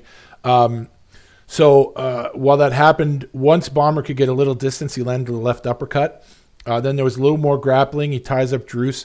One of the things that Bomber was so good at was was tying guys up. Um, guys like Serge Roberge, they they made a living at it. I mean, Serge is a, is a real technician. You know, Bomber's a technician, but Bomber also had a lot of power, and I think Serge had power too. But uh, Bomber, again, he did everything perfectly. Uh, it was almost like a scientist when it come, came to fighting, and uh, he tied guys up really, really well. And you know, a lot of times you had to you know bide your time when you're watching Kenny fight because uh, he's going to tie him up, and and then he gets the left loose, and then he gets going, and that's basically what happened with Drew, with Druce. And Druce never got anything going in this fight. Bomber landed a few more lefts, and then they wrestled to the ice. And um, you know, again, like I said, this is really now the fans are getting to know Kenny Baumgartner, and and, and you know, it's just this new guy. He had the, the mullet going, he had the blonde hair, like uh, Mick Vukota said in an interview. Bomber's got the Hollywood going. Uh, I think by this point, uh, they had probably put out that poster that you've seen me post on social media. They, um, I think the Islanders that year, uh, I think Genovese Pharmacies were the sponsor, and they did a bunch of posters. And they uh, they did one poster with uh, Bomber and Mick. I think they brought him out to Hofstra uh, Mick and I talked about this uh, in one of the episodes that I did with him. I brought him out to Hofstra. They took a picture of the two of them under the one of the goalposts and everything. And you know, it was just they were Bomber was just gaining in popularity. And uh, as Bomber skated to the penalty box, he raised both arms in victory. You know, playing it up for the fans. And um, you know, they each got seven minutes. They each got two for roughing, five for fighting. Again, uh, a win for Bomber in this one. After that, a couple of weeks go by, and January 27th, Bomber and Troy Loney go at it. This is at the Coliseum also. As I said earlier, I remember there were quite a bit. Hold on. There were a lot of games where Bomber and Mick would run around, and you could tell early, and you know you could tell a lot of times you could tell in the warm up. You know, both the guys are pretty animated in the warm up. Like not that they're acting crazy, but you know, there were certain days where they they'd sing along to the music, or they'd have this just this look on their face, like this little angelic look on their face, and you just kind of got a feeling. Obviously, depending on the opponent, maybe something's going to happen tonight. And I remember this game when I was watching the video of this incident. You know, I remember this was a game they seemed to be running around a little bit, and uh, those games were were always a lot of fun. So um, in this game, uh, Bomber hit uh, hit Zalapski and Troy Loney was, uh, you know, I guess at that, Troy Loney was probably the primary enforcer at that point. I, I don't know if Caufield was still there. Uh, he might have been, but uh, Loney played all the time. Uh, Jay didn't play in every game. He played a good amount, but he didn't play as much as Loney did. And I guess uh, probably their I don't even want to call him an enforcer. I mean, he he played physical. He was a smaller guy, Bob Errey. He was in the game. Um, he's just also he's such a whiner now in the games like that uh, the revenge game. Jesus Christ, him and Steigerwald just just whining so much about it. But when he played, you know, he played physical. I, I can't take that away from him. But uh, Loney was definitely for a period of time he was the enforcer uh, with Pittsburgh.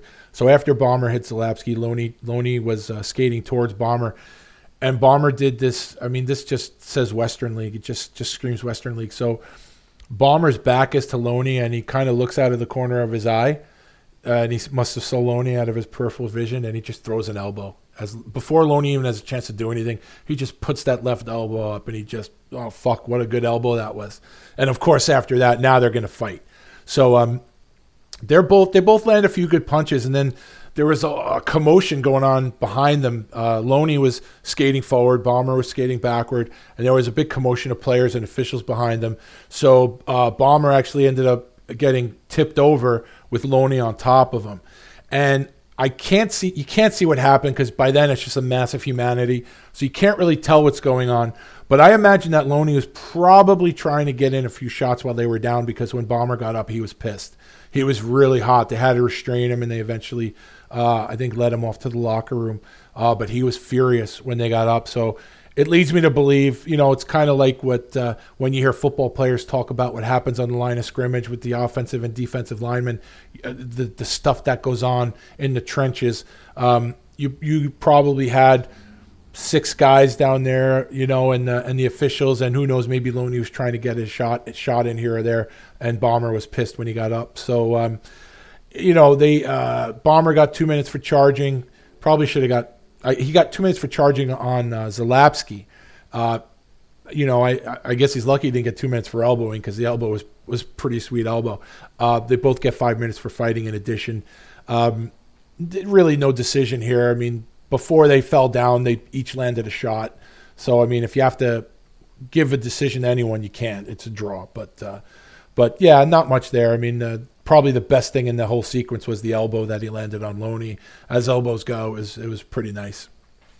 His next fight, February second, nineteen ninety, at the Coliseum against Alan May, and Alan May's a guy that he would end up fighting quite a bit uh, during his Islander tenure. I don't really know if they fought much after he went to Toronto.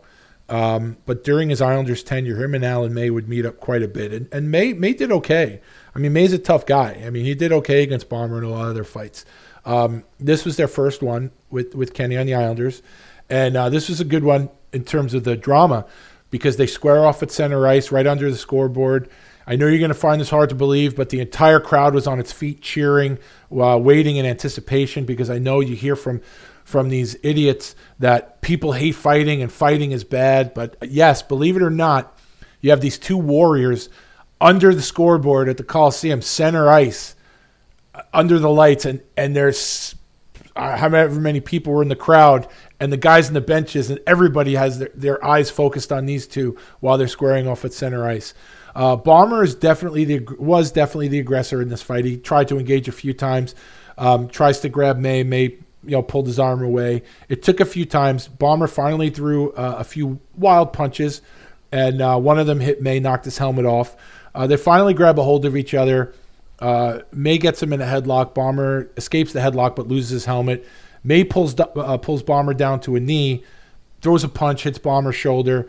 As Ken's getting up, uh, Alan May loses balance, ends up on his back. Bomber throws a left as they as he falls on top of him. Uh, again, the camera angle wasn't great, so I couldn't tell if Bomber landed the punch. I think he did because if he didn't, I mean, I'm sure he landed the punch. It's just a question of where. Uh, he obviously didn't punch the ice. If he landed in the face, it would be a good shot, but I mean, he could have landed in the chest or the shoulder. I honestly don't know if it landed or where it landed. Um, if I had to give a decision on in this fight, I would give it to Bomber based on the way he pushed the fight, his aggression, and the fact that you know the only punch that May landed was to Bomber's shoulder. Um, but again, it's not. It wasn't really a fight where you give the, the, decision to one or the other. But what I can tell you is it got the crowd energized, and um, you know, it, again, it was just another fun moment in the time that Bomber was here. And uh, but no damage was done to either guy. They each get five minutes uh, for fighting. And like I said, Alan May became a frequent opponent for Bomber during his days here uh, with the Islanders. Next fight for Bomber was against former Islander Duane Sutter. uh, Duane Sutter was uh, traded to Chicago, and uh, Chicago came into the Coliseum. This was February 17th. So Alan Kerr and Bob McGill were already fighting, and uh, a scrum developed behind the net, and Bomber and Duane Sutter were uh, the main parts of it. So uh, they dropped the gloves. Bomber throws two lefts that hit Sutter in the helmet. Then he throws a huge right haymaker that uh, Sutter ducks. Uh, uh, fortunately for Sutter, when he ducked, Bomber missed, or else he could have knocked him out. And when he ducked, he dropped to all fours. Um, you could see Bomber trying to land a few more punches, but the camera cuts back to the uh, Kerr McGill fight. And when the camera cuts back to uh, Bomber and Duane Sutter, uh, full scale melee is broken out. There's just a ton of guys around Bomber and Duane. Um, nothing of real consequence develops. Uh, Bomber gets two for instigating, five for fighting in a game. Uh, Duane Sutter gets five for fighting. Again, you know, Bomber landed a couple of punches to the helmet. He would have killed him if he landed that huge right, but he didn't. Uh, Duane didn't, you know, didn't do anything. So uh, again, if you're going to judge the fight, you give the win to Bomber, but neither guy, uh, no worse for wear, you know. But uh, again, probably a smart move for Duane at that point in his career. Um, I mean, probably at any point in his career, fighting a prime bomber, it would never go well for Duane Sutter. And you know how much I love Duane Sutter, but uh, smart move not really to engage. But, you know, Sutter's not going to back down from anybody. It's just not in their mentality. So, again, you know, if you have to give the win to anyone, I give it to Bomber. Uh, next fight was at the Spectrum, February 18th, 1990. Bomber versus Tony Horacek. So Bomber and Horacek, they meet up behind Mark, uh, the net, uh, Mark Fitzpatrick's net, and they decide to have a go. Two good Western boys drop the gloves. Everything's fair. They uh, so they start the square off behind the net. They make their way out towards one of the face-off circles. Um, they grab onto each other. Bombers throwing lefts. Horacek's throwing rights. Neither doing much damage. Horacek does land a right, and Bomber proceeds to muscle Horacek down to his knees, and then he throws four unanswered lefts before falling on Hor- falling on Horacek. And then the officials come in to separate them. Uh, Bomber goes to the box. Horacek goes to the dressing room for repairs. I think he might have cut Tony uh, uh, above the eye or something like that. He might have cut him. So uh, Horacek went to the went to the uh, dressing room.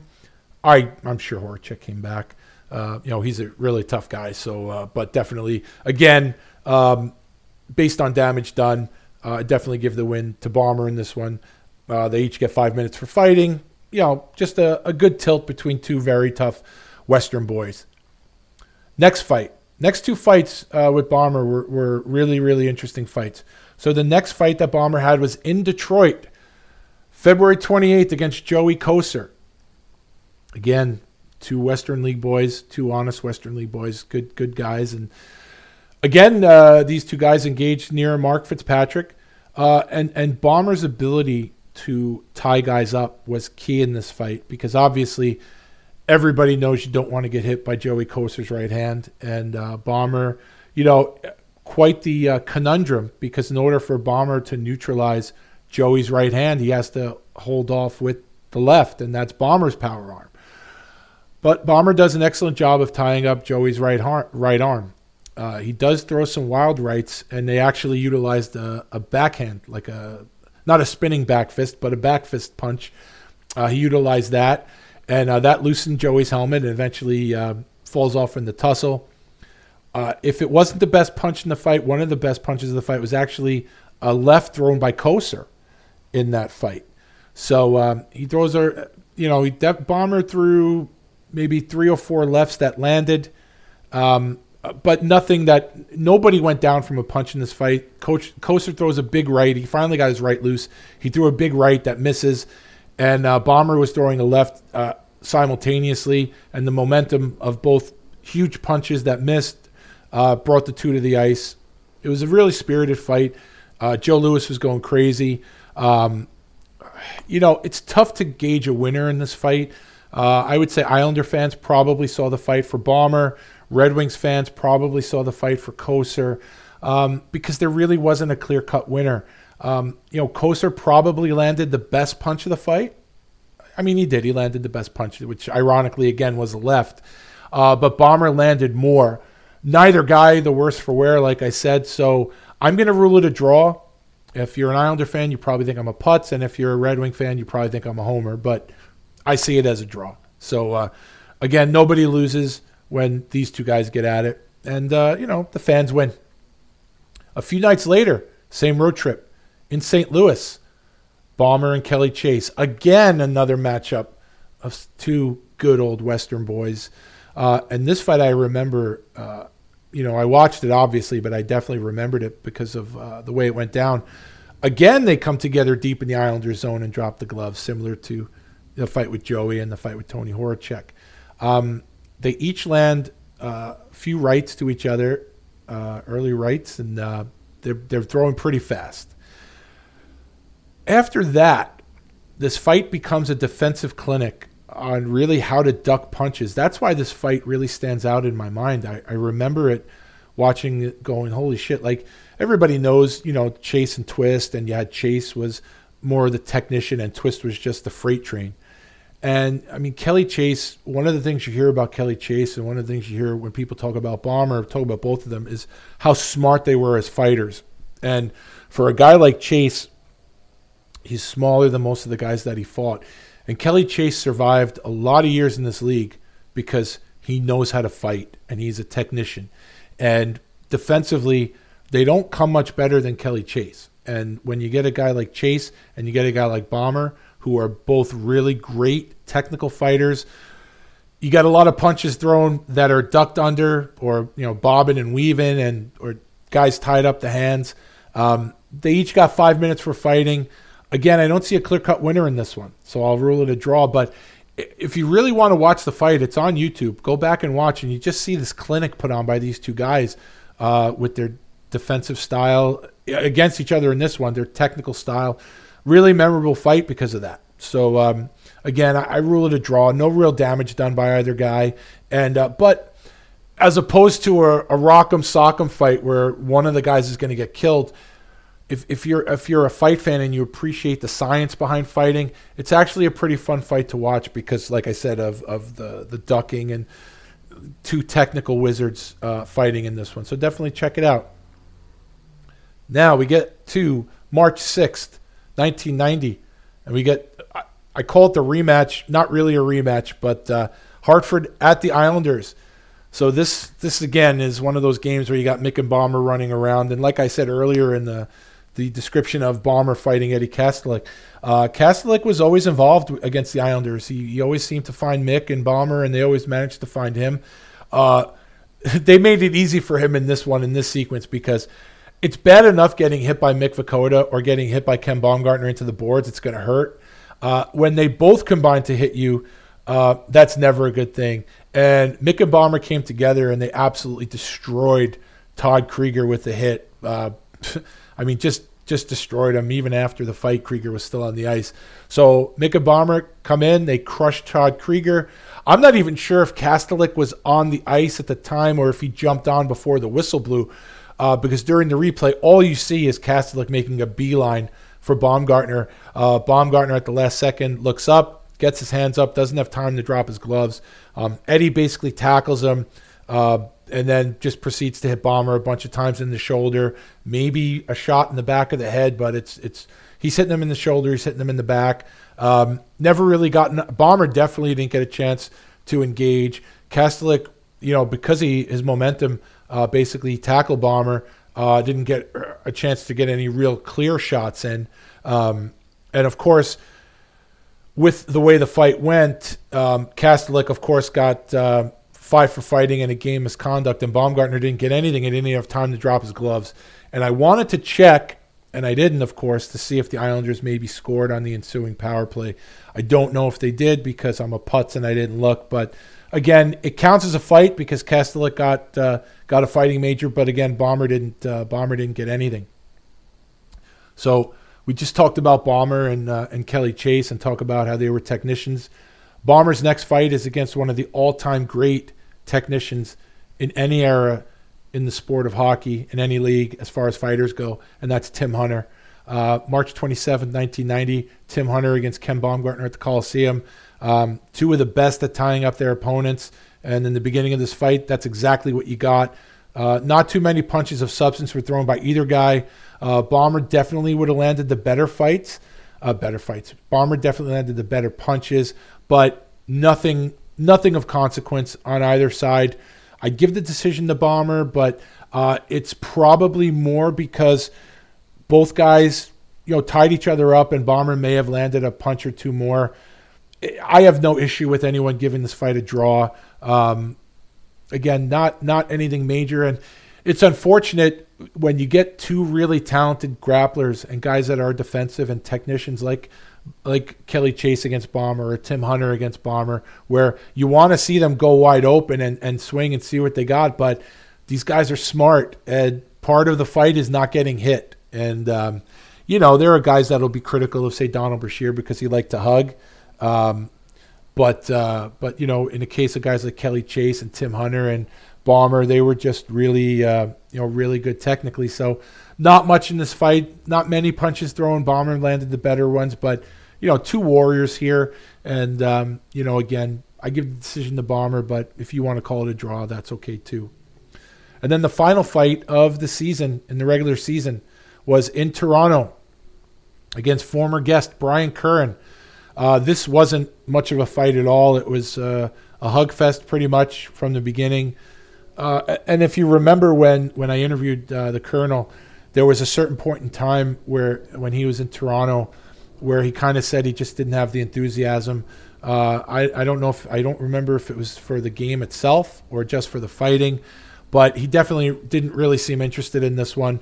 Uh, Bomber, I think, was trying to get something. He hit somebody on an icing, or you know, didn't let up on an icing. It's not like he laid someone out, but might have been Rob Ramage um, or Lou Franceschetti. I don't remember now, but uh, him and Brian Curran had words that came together, and it was just, ba- just basically um, you know, I just mentioned Donald Brashear with the hugging.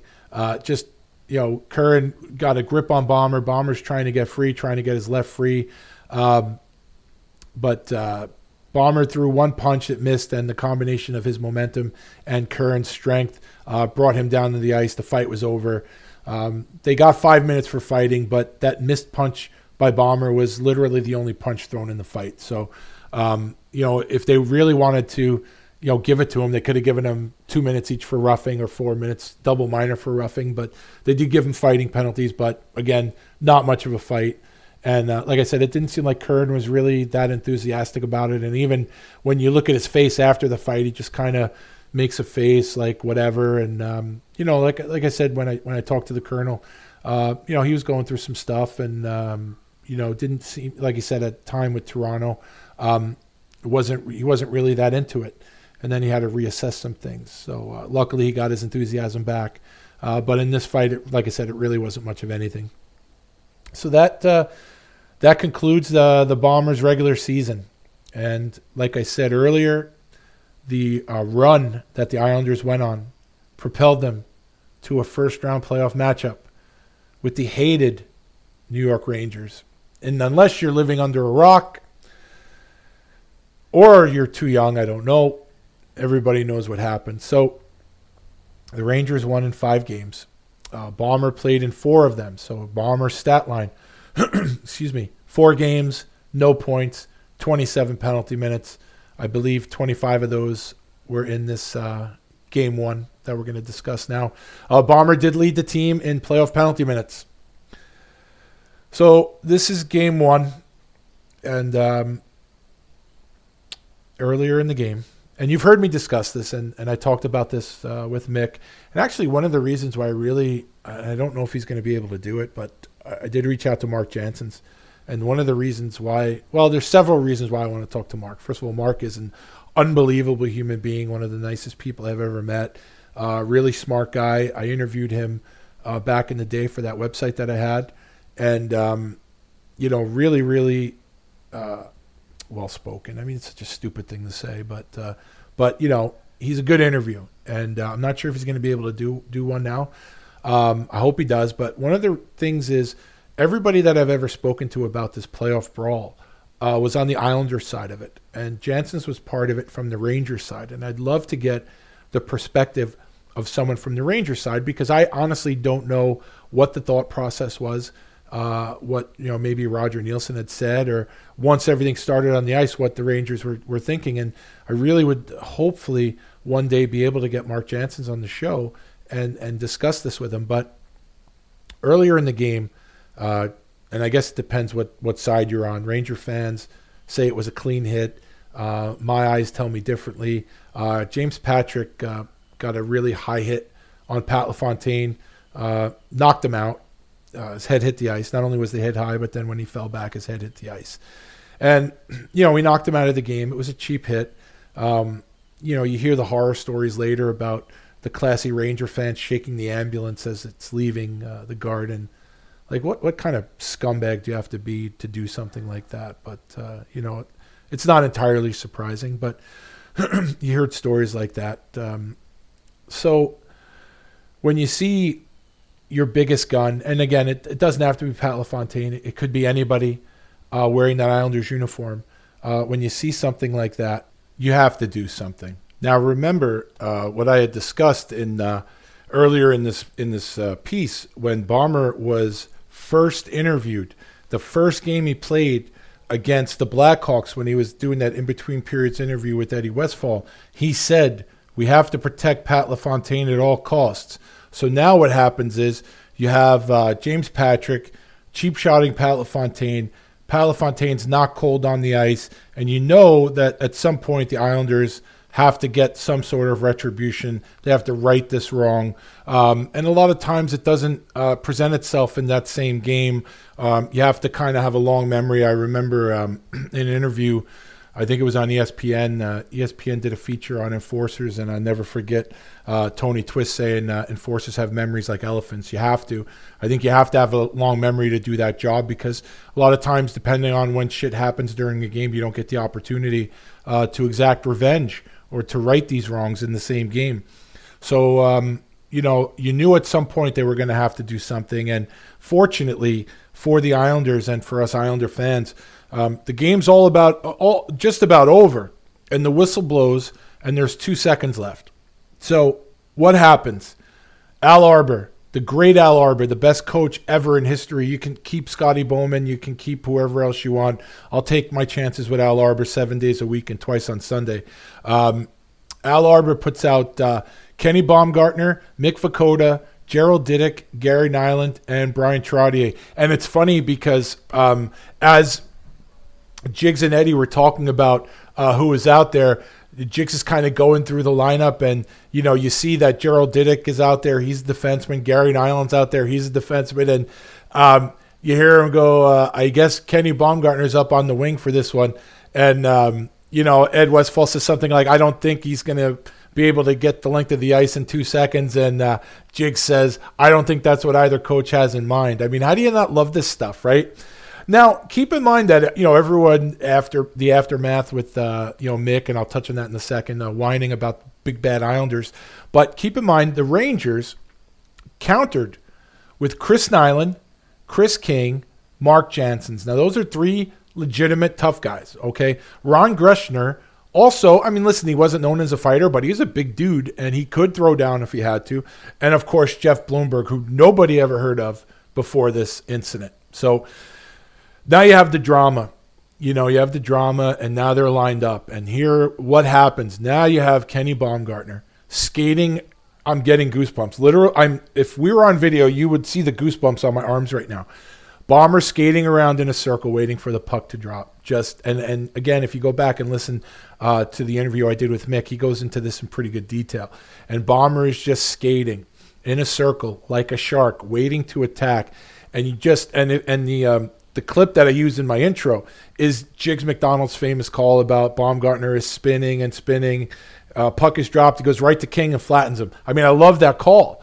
And just, you know, I'm watching this game as an Islanders fan, pissed off about the whole thing with LaFontaine, and I see who's out on the ice, and you just see Bomber, and you know, you know, Vukota, everyone else is just, you know, they're standing there waiting for the puck is dropped. They know something's going to happen and and like you've always ever seen. So you're watching hockey all these years, and even when you know something's going to happen, guys just wait for the face-off like like everyone else did.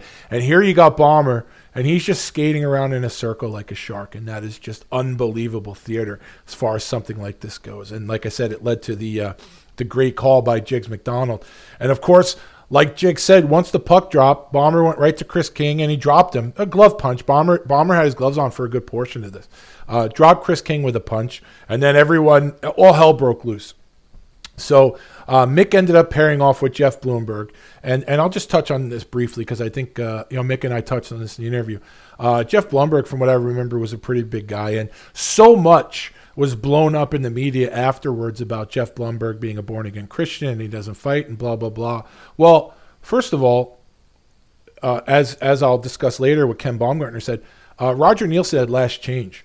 If you have a guy on your team that's a pacifist and is not going to fight, everybody in the building knew what was going to happen in those two seconds. Why on earth would Roger Neilson put Jeff Bloemberg out there? So people want to give Vukota shit for that. Why not give Roger Neilson shit. And listen, I'm not shitting on Roger Neilson at all, but I don't know. You know, people were so busy criticizing Vukota. I don't know if anyone ever asked Roger what the thought process was in putting out a guy. You see who the Islanders put out. You're and you put out, like I said, Nilan and Janssens and Chris King and Ron Greschner. Throw someone else out there. If if Bloemberg was not willing to fight, he should have done his best to maybe go and grab Bryan Trottier or something.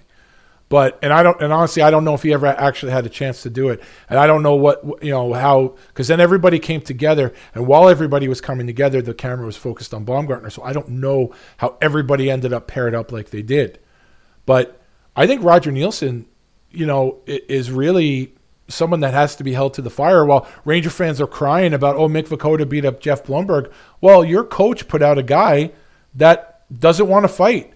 So, you know, oh, people of oh, Vukota fighting a guy that doesn't want to fight. How the fuck does Vukota know that Jeff Bloemberg doesn't want to fight? Roger Neilson should have known that, I would think, and yet he still put him out there.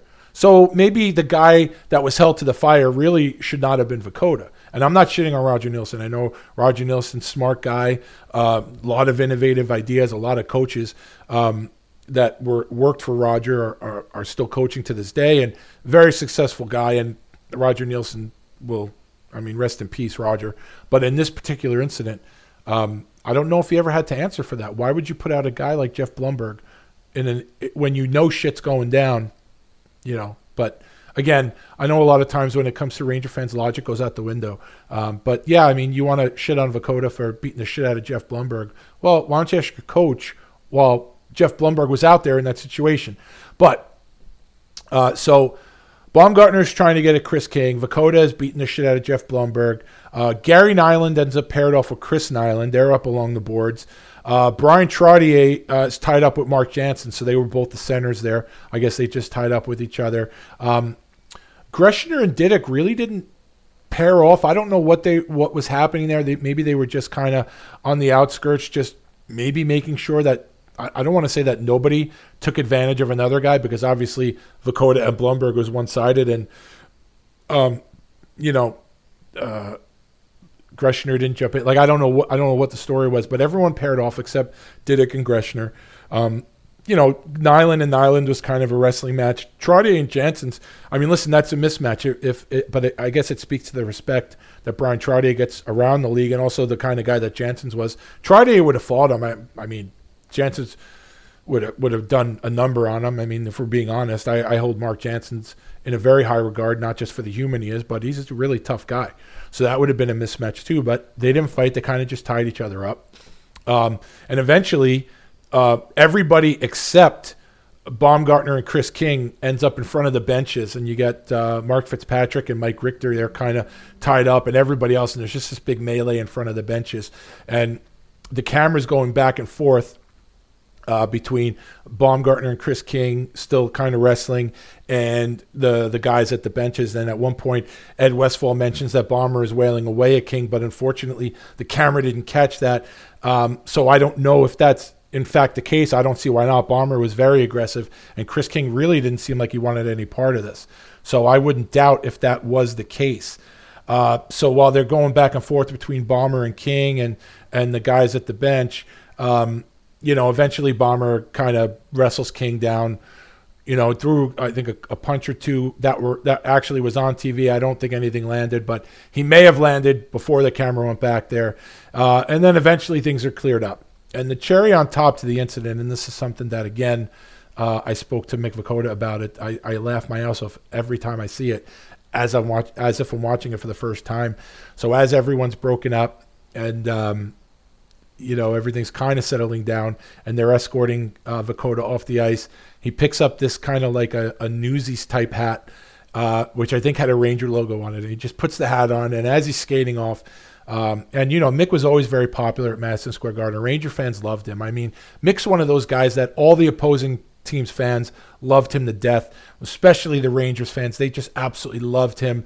And uh, as he's skating off with with the hat on, the Ranger fans are serenading him with the asshole chant, which I'm sure just he got off on. That that was I'm laughing so hard at home. I'm laughing about it now. I'm sure he was laughing. Um, that was great. Uh, if you watch the um, if you watch the Rangers feed of this, obviously Sam and JD are upset. At one point, uh, Rosen loses his shit, calls Vukota a jerk. Uh, the two of them are talking about just how mean the Islanders are and everything. And, you know, announcers can be hypocritical too. I mean, everybody knows what a fucking asshole Ulf Samuelsson is. But if you go back when uh, Ty Domi, and everybody knows I don't really like Ty Domi, I, there's no love lost between, well, I don't say between myself and him. He doesn't know who the fuck I am.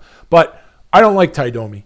And when he suckered Ulf Samuelsson, I thought that was one of the greatest things I'd ever seen. And you know who else thought it was a great thing? Earth. Everybody loved that except Ulf Samuelsson and maybe his wife and kids. But, you know, on the broadcast, you get uh, Rosen and Davidson saying, oh, what a terrible thing that was. And, you know, Ulf Samuelsson, he's trying to change his game and and he's not, you know, he has a reputation, but blah, blah, blah. Fuck that. Everywhere Ulf Samuelsson went, he was a dirty scumbag. And everywhere Ulf Samuelsson went, the announcers would defend his bullshit. Okay? So right now, you got Sam and JD. You got Sam calling Vukota a jerk. You got uh, Sam and JD just ragging on the Islanders. And then you get a noted scumbag, probably the dirtiest player in the history of the game, gets what he deserves from Ty Domi and the two of them are just whining about it because oh well Samuelsson has changed and he's, he's just a solid player now and he doesn't do that stuff anymore. You know, like I said, it's not just Sam and JD, and I I have a lot of respect for JD. I think he's a great analyst, uh, but it's not just them. Every team he went on, it was always the same shit. You know, the he was a scumbag as a player, and the, and the announcers would defend him, and those two guys were no different. But um, the Ranger feed of the playoff incident is hysterical because Sam Rosen just flips his wig, and you know it's just really uh, it, it, was it's really fun to listen to. So um, in the aftermath of the incident, uh, Bomber got a five minute penalty for fighting, and he got a double game misconduct. And uh, after the fact, one of the game misconducts was rescinded, and he got suspended one game. Uh, Mick got suspended ten games. The team was fined twenty five grand, and uh, Coach Arbour was fined five grand. So um, you know, eventually the Rangers win. Uh, Rangers win in um, five games, and actually, in uh, Bomber had uh, had part in one other thing in that in Game Four at the Coliseum, uh, Baumgartner checked Chris Nilan, and uh, the result of the check actually it was an open ice hit. Uh, Bomber actually broke Nilan's arm, and um, you know, I'm a big Chris Nilan fan. Uh, you know, I've spoken to him in the past over text and things like that. Uh, I have the utmost respect for Chris Nilan, and this is just another example of why. So uh, they bomber hits Nilan, Nilan's arm breaks, and Nilan plays another period.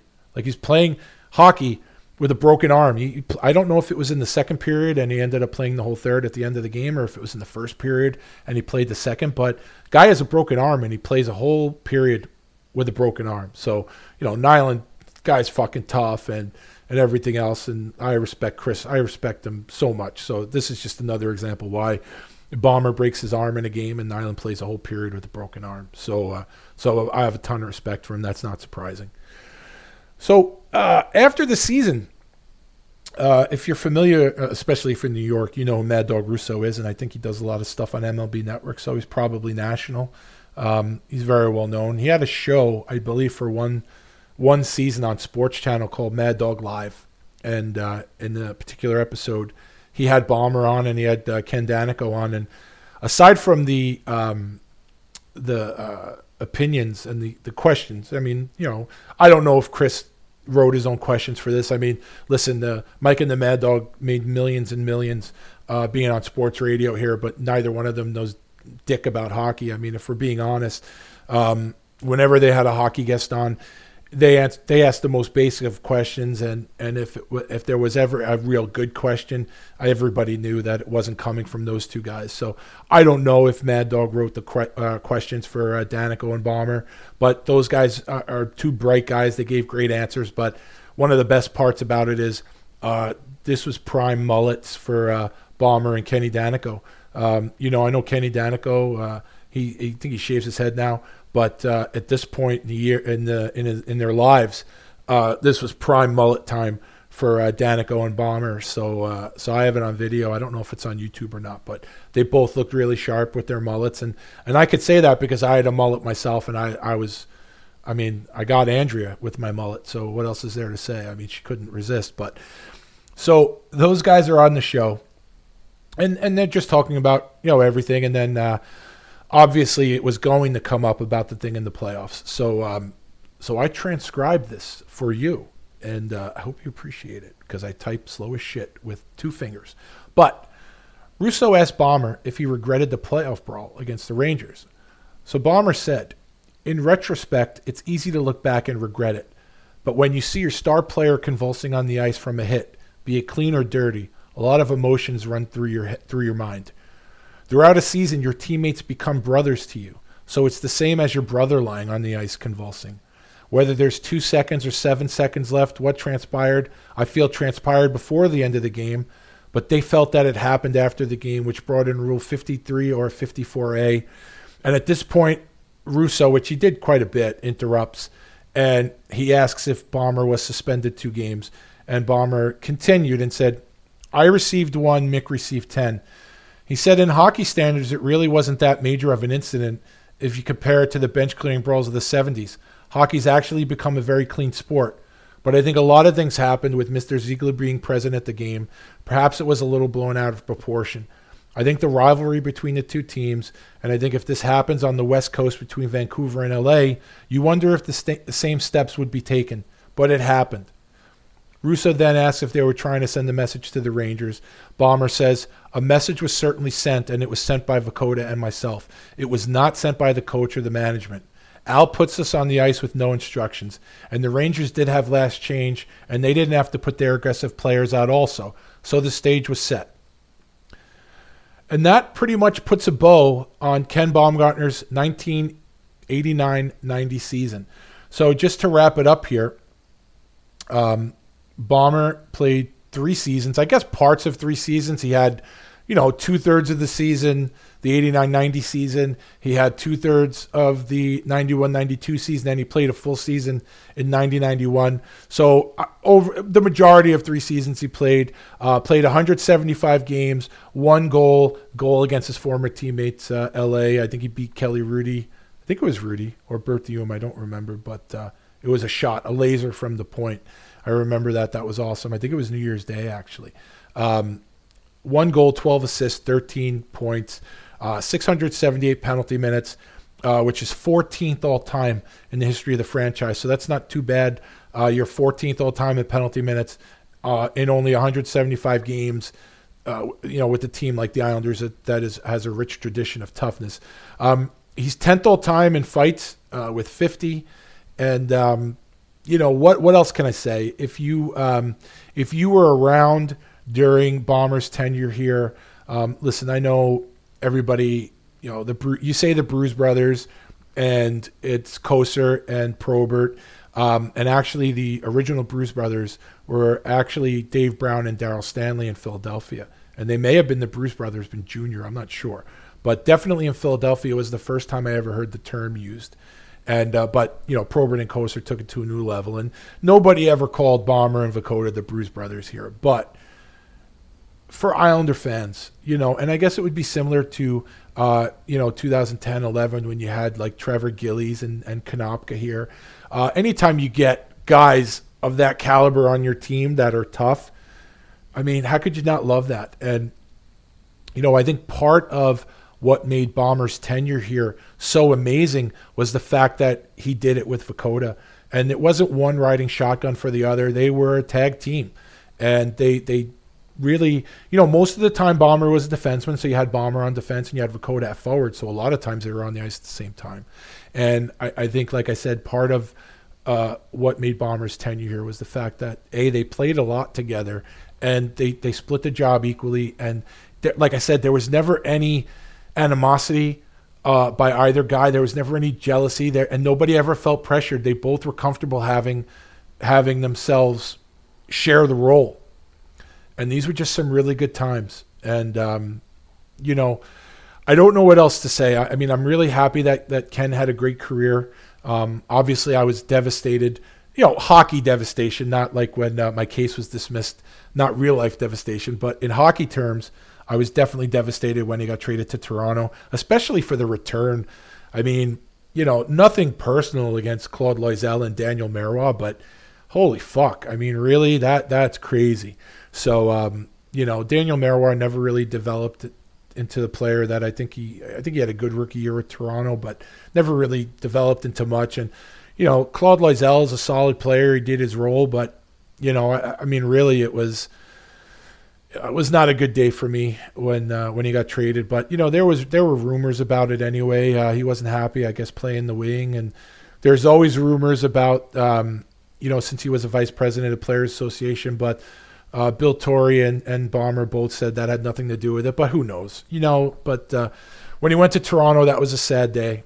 And um, I'll always, one of my uh, great memories as an Islander fan and as a Ken Baumgartner fan is when, when he was here. So, um, other than that, folks, uh, so this is the first installment of the season series. Uh, I hope uh, I hope I did Bombers season justice. And uh, I am open to suggestions if there's uh, any players uh, that played for the Islanders that had a particular season that you're interested in. I have a couple in mind that I'd like to do. Uh, that I w- well, not that I'd like to do that I will do eventually. Uh, but if there's anyone that that you want me to discuss, I'm more than happy to take suggestions. And um, I really hope you enjoyed this walk down memory lane, 1989-90 season for Kenny the Bomber Baumgartner. And uh, other than that, that's all I have for you today. Enjoy it, uh, give it a listen, tell your friends, and have a great week, everybody. Stay safe.